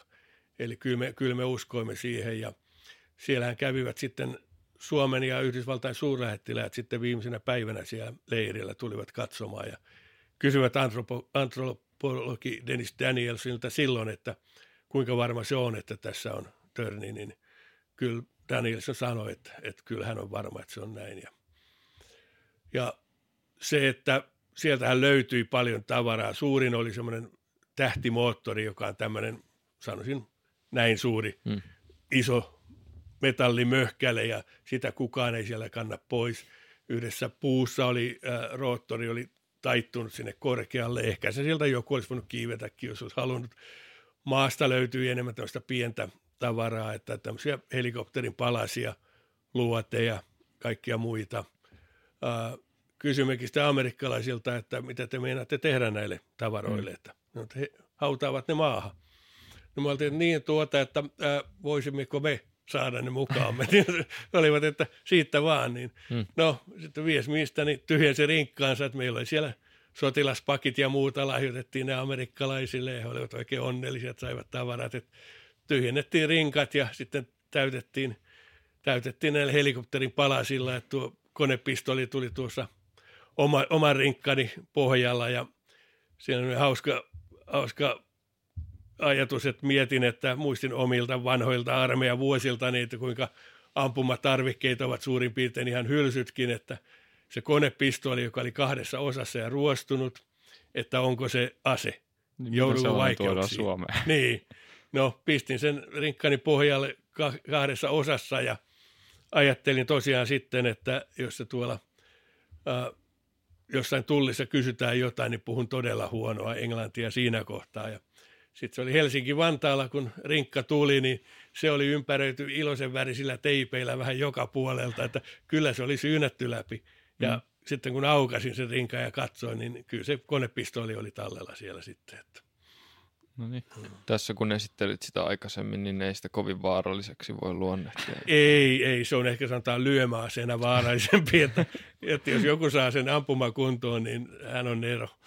Jep, jonkun verran ainakin mä oon kattonut tällaisia restaurointivideoita, mutta toi saattaa olla Se on tota- restauroitavaa tota... pariksi Joo, tu, tu, tuskin kannattaa restauroida tuota kappaletta. Tuntuu, että toi helikopterin osa lähtee lentoon ennen kuin tuo konekiväri pistoli ampuu. joo, juu, näin varmasti joo. Vielä, vielä tuota varmistuksena, ettei muut mennyt ohi, niin eli, eli on näin, että ei kuitenkaan tota, äh, Törnin mitään DNA-näytettä tota, löy- löytynyt. Ei, ei, ei. Se oli kuitenkin tuota Eli noin... sitten on ainakin jonkunnäköinen teoreettinen mahdollisuus, että niin, no se on. nämä kaikki huhut ovatkin totta. Joo, voidaan... Voi myös kaikissa paikoissa. Niin. niin samaan aikaan. Eh- ehkä sittenkin teen vielä yhden törnikirjan. Mä oon kyllä aina sanonut, että en tee enää yhtään törnikirjaa, mutta teen vielä yhden törnikirjan ja aloitan sen sanoa, että Selvittyen tukalasta tilanteesta Lauri Töri nousi ja jatkoi matkaansa. Niinpä. kauden uusi kausi alkaa. Niin, Joo. Oli todella pahasti tämä helikopteri oli kääntynyt, niin oli lyönyt tästä leukansa ja tämän, tämän, tämän takia tämä tuota, proteesi on lentänyt. Joo. Ja ei löytynyt tämän takia mitään muita luita. Joo, itse asiassa aikoinaan tuolla kirjamessuilla näin että sarjakuvan tekijät olivat tehneet Törni-sarjakuvaa ja siinä ensimmäisessä kuvassa Törri nojasi puunrunkoon helikopterionnettomuuden jälkeen tuolla Vietnamin viidakossa, mutta se on komea kuva, mutta tämä menee vähän fiktiiviselle puolelle tässä sitten. Ja, hmm. joo. Kaikkeahan voi toivoa. Joo. Mikä, ok, La- Laurin elämä oli ikävä kyllä ehkä siinä, vaikka me voidaan kaikenlaisia joo. tornoreita heitellä. Milloin sä aloit tutkimaan ja kirjoittamaan Laurista? No se oli silloin 90-luvun lopulla, niin journalistitausta ja olin päällikkötoimittajana itse asiassa neljännesvuosisadan tuolla Otava mediassa ja siellä joskus sitten oli vähän, ei ollut niin hektistä hetkeä, niin pääsin katsomaan vanhoja ää, vuosikertoja ja löysin sieltä toimittajalegenda Erkki Vesmanin tekstin 80-luvun alusta presidentin vaaleja ennen oli tällainen juttu kuin, että Mauno Koivisto oli hurja sissi. Ja silloin kerrottiin Koivistosta tuolla jatkosodassa ja silloin kerrottiin myöskin Törnistä ja näistä kaikista huhuista. Ja itse mietin, että ää, voiko tämä olla totta, voiko yhdelle miehelle tapahtua niin paljon kaiken näköistä. Ja se, silloin huomasin, että sisaret muun muassa olivat elossa ja heitä ei ollut haastateltu ja ja tuota, itse asiassa niin Törnin tarinahan on semmoinen, että jos olisin tehnyt romaanin ja mm. keksinyt tällaisia juonenkäänteitä, niin kaikki sanoivat, että tämä on kyllä naurettavaa, että ei kenellekään tämmöistä voi tapahdu. Että ihan liikaa mielikuvitusta, että mm. olisi pikkusen vähän realistisempi pitänyt olla, mutta että siitä se lähti ja sitten pikkuhiljaa se niin kuin eteni sitten ja, ja saadaan pala palalta aina lisää ja Törnin aseveliä oli silloin elossa, sisaret olivat elossa, amerikkalaisia aseveliä oli elossa, arkistoja ei oltu vielä kaikkia niin kuin käyty läpi, läpi ja, ja tuolla Yhdysvaltain armeijan arkistot, niitä avattiin siinä pikkuhiljaa, eli sieltäkin löytyi lisää tietoa ja sitten se tosiaan idea lähti ja tähän saakka päästy ja nyt se on aika lähellä mielestäni, että se Törnin tarina on kerrottu. Aina jotain pientä voi löytyä, mutta en usko, mm. että mitään maata mullistavaa enää. Mutta tästä iso, niin kun, isoin työ on sinun, sinun tekemää.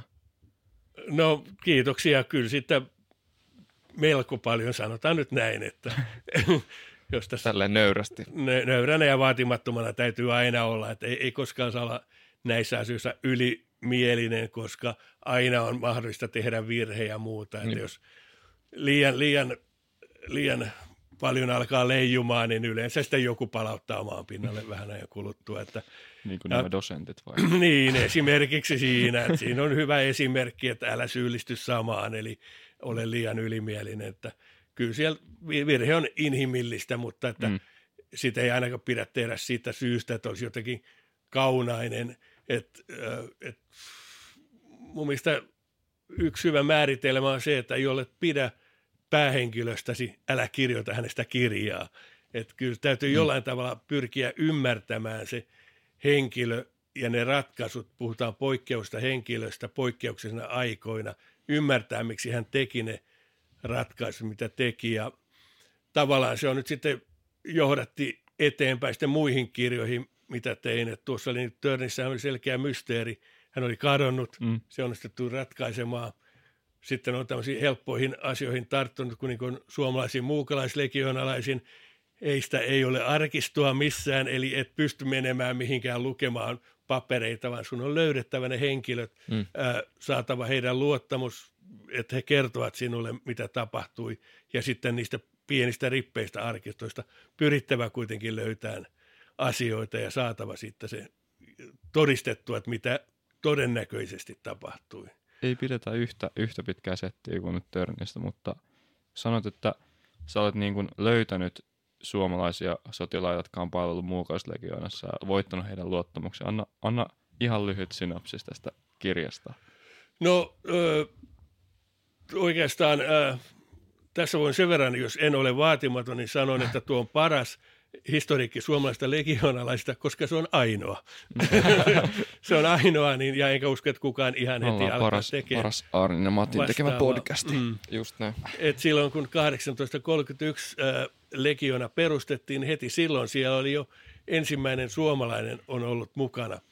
mukana ja tuota, sanoisin, että tähän päivään mennessä niin noin 500 suomalaista on palvellut legionassa. Ja tälläkin hetkellä äh, kun Legiona on nyt ää, moderni osa Ranskan armeijaa, niin siellä on noin 25 suomalaista mm. rivissä tälläkin hetkellä. Ja se, että siellähän oli äh, ammosina aikoinaan tämmöisiä äh, legendoja kuin Marokon kauhu, Arne Juutilainen on ollut siellä ja, ja myöhempi, myöhempiä tunnettuja on ollut vaikka sitten tuota, äh, Kyösti Pietiläinen alias Karl Peters oli, oli siellä ja, ja tänä päivänä nämä nuoret miehet, monet hakevat sieltä tämmöisen turvallisuusalan koulutuksen. Heitä on ollut sen jälkeen esimerkiksi vaikka äh, siviilitöissä Afganistanissa ja muualla turvamiehinä maailmalla. Äh, kyllä, kyllä tuota, ja se, että niin kuin totesit itse, että siinä täytyy voittaa miesten luottamus, eli siinä täytyy ymmärtää heidän ratkaisunsa ja tietystä asioista ei välttämättä voida vieläkään kertoa, niin mm. sitten sitä ei kerrota. Eli sitä luottamusta ei voi rikkoa. Ja se menee vähän niin, että äh, tunnet yhden legionalaisen, joka luottaa sinun, hän suosittelee sinua seuraavalle, että tämä henkilön kanssa voi puhua. Mm. Mutta hän myöskin takaa sitten niin kuin minut siinä kohtaa. Mm. Eli jos petän tämän toisen legionalaisen luottamuksen, petän silloin sen ensimmäisenkin, niin sitä ei vaan yksinkertaisesti voi tehdä. tehdä. Ja näin, näin tuota, se on johtanut ihan, ihan mielenkiintoisiin tarinoihin ja, ja kyllä siinä katsoo nämä nykypäivän sotilasoperaatiot ihan eri silmillä, että esimerkiksi rauhan turvaajana Balkanilla aikoinaan, kun oli mm. ranskalaisia, niin siellä saattoi olla suomalainen legionalainen. Siinä vaan vaihdetaan hielätkä toiseen ja mennään rauhanturvaajaksi. Mm. Afrikassa on operaatio Barkkaan ollut pitkään taistelut islamisteja vastaan, niin tuota, siellä on useita suomalaisia ollut. Ja tällä hetkellä Ranska on hieman vetäytymässä pois sieltä, koska nämä afrikkalaiset valtiot ovat ottamassa sinne Wagnerin palkkasodilta Venäjältä, mm. ja Ranska ei taas halua olla heidän kanssaan missään tekemisissä.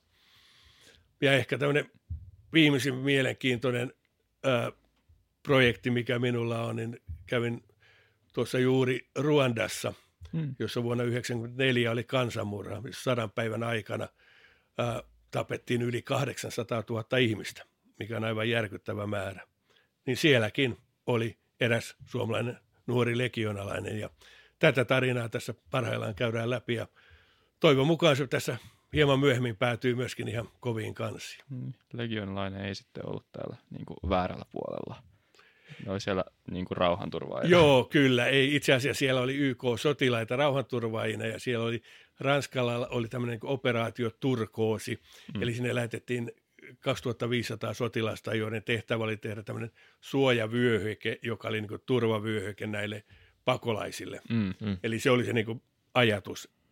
Sitä puhutaan, että se oli humanitaarinen missio, mutta ei, ei se ihan täsmälleen sitä ollut, eikä siinäkään kaikki ihan oikein mennyt. Että, eli kyllä siinäkin kritisoitava siinä operaatiossa oli ja sitä nyt yritetään puida läpi, että mitä tapahtui ja kuka teki mitä. Ja, ja myöskin se, että miten tuollainen ä, tapaus jättää jälkeensä sitten nuoreen sotilaaseen, joka puolen vuoden koulutuksen jälkeen sinne joutuu, niin onhan se aivan käsittämätön kokemus. Niinpä.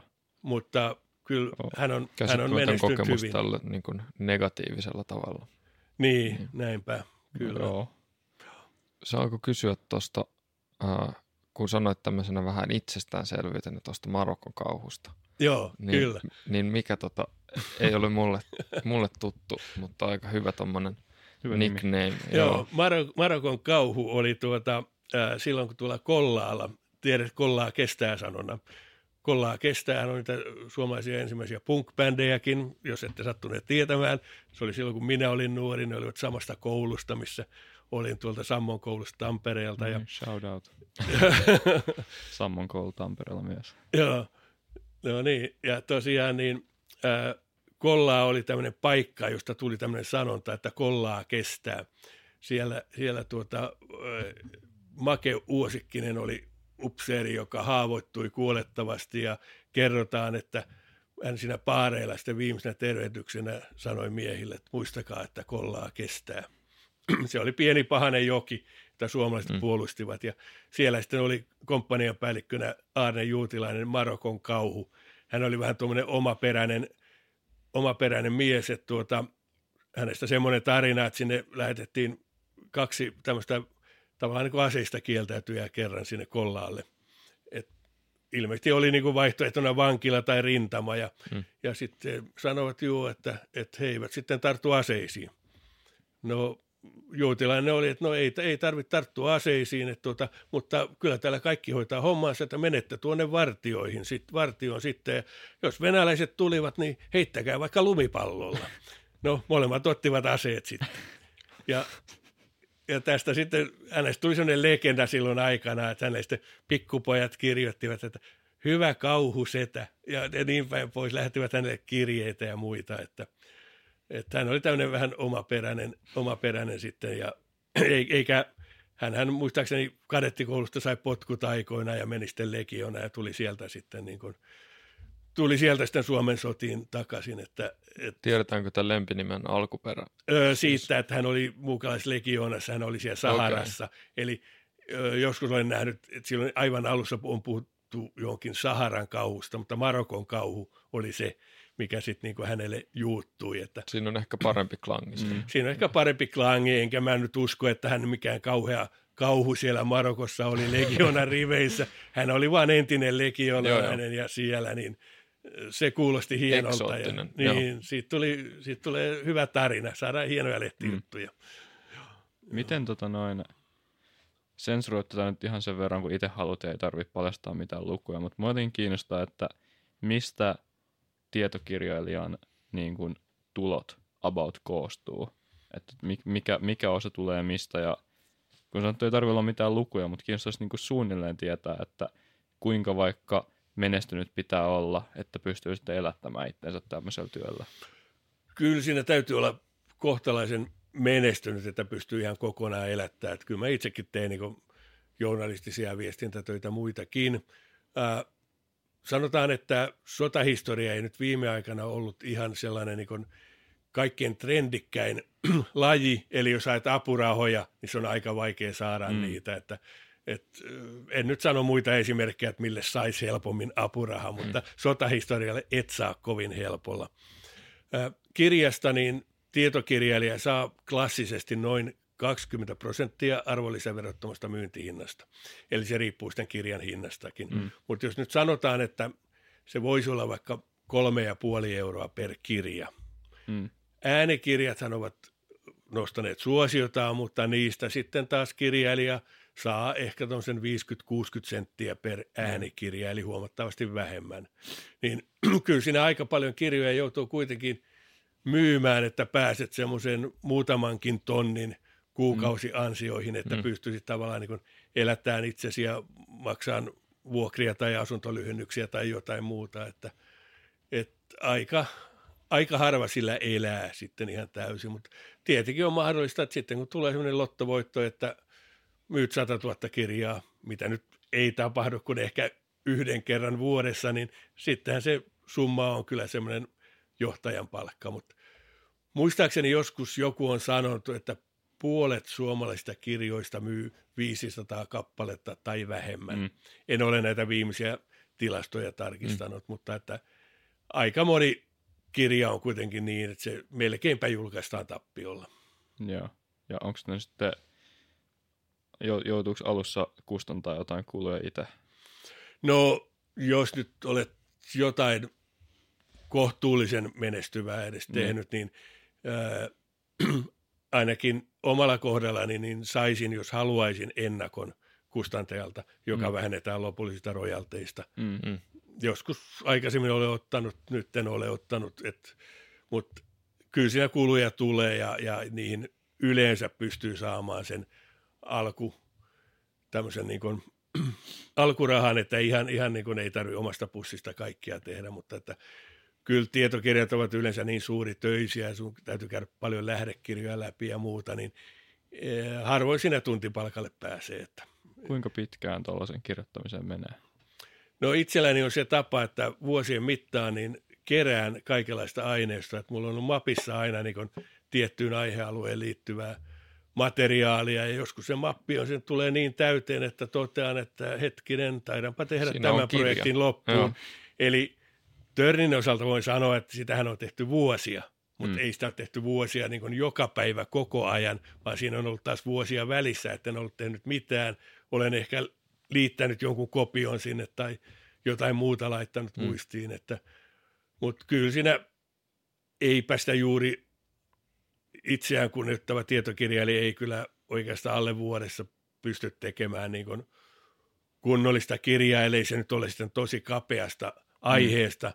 tai sitten ehkä elämäkerta, jos pystyt haastattelemaan jotain henkilöä, joka mm. kertoo sen tarinansa, niin mm. silloin ollaan hieman nopeammassa aikataulussa kuin se, että joudut sen niin kuin kansallisarkistosta ja muualta hakemaan ne kaikki Niinpä. paperit. Ja... Sitten on varmaan aika paljon ihmisiä, jotka niin kuin eka on, voisin kuvitella aika monta eka on niin kuin vaikka työkseen ollut yliopistossa tutkimassa jotain, sitten ajatella, että mähän tiedän tästä niin paljon, että voisin saman kirjoittaa tästä kirjana.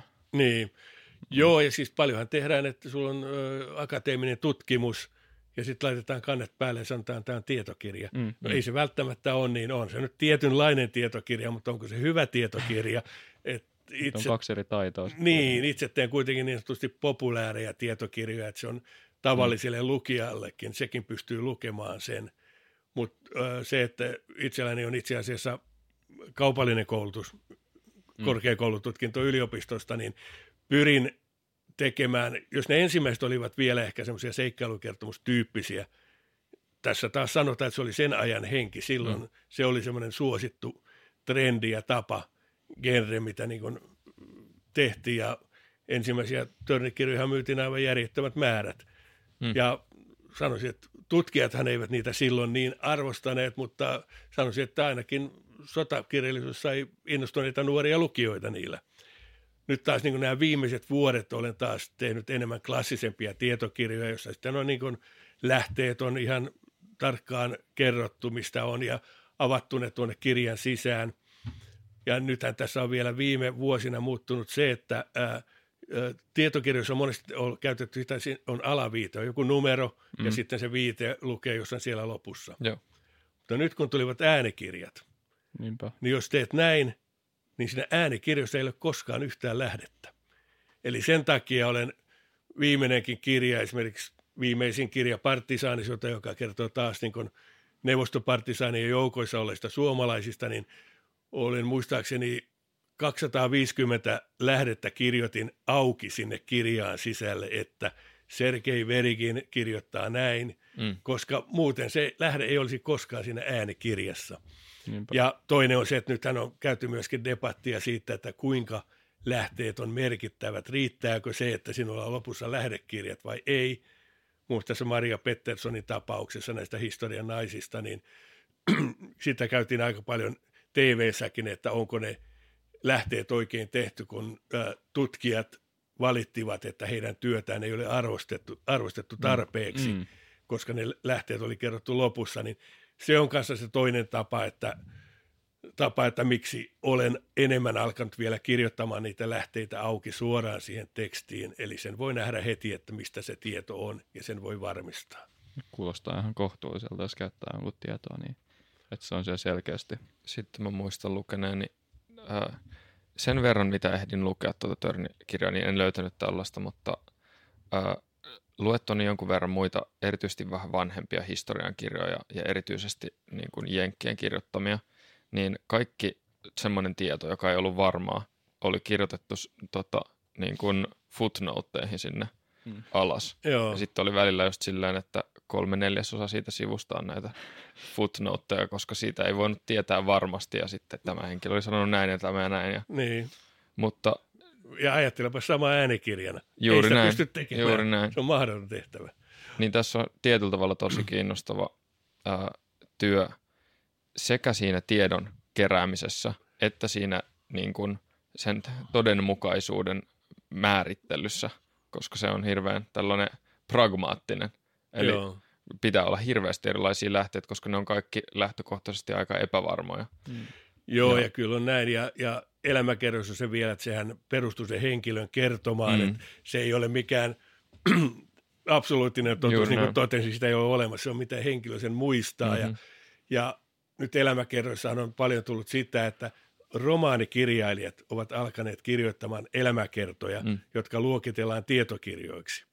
Ja tässä viime vuosina on ihan nimekkäiden romaanikirjailijoiden elämäkertoja, joissa ei ole yhtään ainutta lähdettä mainittu. Eikä tästä mm. kukaan ole nostanut minkäänlaista äläkkää. No. En, en nyt ala sanomaan nimiä, koska se, Olin että... just pyytämässä. ei, Skipataan ei, se. En, en, en hanki enempää vihamiehiä kuin jo mahdollisesti on. Joo, Ehkä... niin mä, mä olin tulossa vaan viimeiseen huomioon tuossa mun monolo- monologissa, että tämä tietynlainen tarinallisuus siinä kuitenkin pitää aina mm. pitää, mm. koska sillä, silloin on joku mahdollisuus, että kun sen on lukenut, niin se voi vahingossa muistaakin. Mm. Joo. Niin se on erittäin onnistunut tässä tota, Törni-kirjassa. Kiitoksia. Eli että sen, nämä eri vaiheet, pyst- ainakin mulla on nyt vielä muutama päivä ainakin kirkkaasti mielessä, niin joo, suosittelen vahvasti tätä. Ehkä vikana juttuna nyt, että saa suositella näitä sun omia kirjoja, jos sun pitäisi suositella jotain suomalaista. No mennään, mennään tietokirjaan, kun tämä on nyt genre. Joku suomalainen tietokirja, jolla on ollut niin kuin vahva, vahva vaikutus suhun, jonka uskoisit, että vaikka mun ja Arninkin kannattaisi lukea? Hmm. Vai onko tässä no. taas se, että pitää, menee kaikki aika niihin niin kuin tie, tiedonhakujen, pitää lukea niitä lähdekirjoja. Ei, kyllä, kyllä siis itse asiassa luen aika paljon elämäkertoja ja muita ja, ja jos nyt tota, jos sen nimeä ihan niin kuin yhtä ainutta mm. kirjaa, niin, niin, äh, niin kuin totesit, koska itselläni on journalistinen tausta, niin mm. niin sitten taas nämä äh, sanotaan dosentit eivät välttämättä arvosta sitä tyyliä, koska kirjoitan sen tarinallisena. Joo. Tiedän joku alan kirjaa tekemään, miten se alkaa, miten se loppuu. Siinä on draaman kaari. Mm. Niin itse olen, olen tuota, äh, pitänyt, pitänyt tässä vuosia kuitenkin äh, keskisarjan, keskisarjan kirjoista, koska siinä on myöskin mielestäni tämmöinen tarinallinen kaari ja siinä mietitään sitä ajankohtaa, missä ollaan – Eli ei, ei arvostella tämän päivän ihmisen näkökulmasta tältä ylhäältä katsoen, että nuo tietämättömät tollot tuolloin mm. tekivät näin ja käyttivät tuollaista kieltä, vaan osataan niin kuin asettua siihen sen aikakauden ihmisen asemaan ja näin kerrotaan se tarina. Että en ihan viimeisiä keskisarjan kirjoja en ole lukenut, mutta että olen kuitenkin lukenut useamman niistä ja mielestäni hänellä on tällainen hyvä ote ollut aina tuohon historian tutkimukseen. No niin. Kiitos vinkistä ja se on ihan apropos meidän lähitulevaisuuteenkin. Niin. No niin. Seuraava jakso taitaa olla keskisarja. Joo. Täytyypä kuunnella sekin sitten. Että epäilen, että keskisarja ei välttämättä kuitenkaan suosittele minun kirjojani. Katsotaan. Katsotaan. ei kannata niin kuin myydä itseänsä liian halvalla. Mm. Se on kuitenkin Ehkä me saadaan hänet ylipuhuttua ennen kuin äänitetään jakso. Niin, meillä on siis sellainen, otetaan toi vanha, vanha rikkinäinen konepistooli ja sitten meillä on yksi just kuva ulkopuolella pitämässä sitä siinä, että nyt, nyt kehut näitä kirjoja sitten. No niin, kuulostaa hyvältä, että ei, ei, ei kerro tästä kenellekään, että näin se tehtiin. Ei, ei, ehdottomasti näin, näin. Eihän äänittänyt vielä. Nyt voidaan Kai aloittaa. muuten äänitti. Nyt voidaan aloittaa. Kai muuten äänitti, Matti, tarkista. tarkista palaako siellä punainen valo. Hyvä, hyvä. Mä oon aina välillä tarkastunut. No niin, mä en näe Kiitos. Okay. Kiitos, joo, kiitos Kiitoksia. paljon. Todella niin kuin, mielenkiintoista asiaa. Varmaan pisin jakso.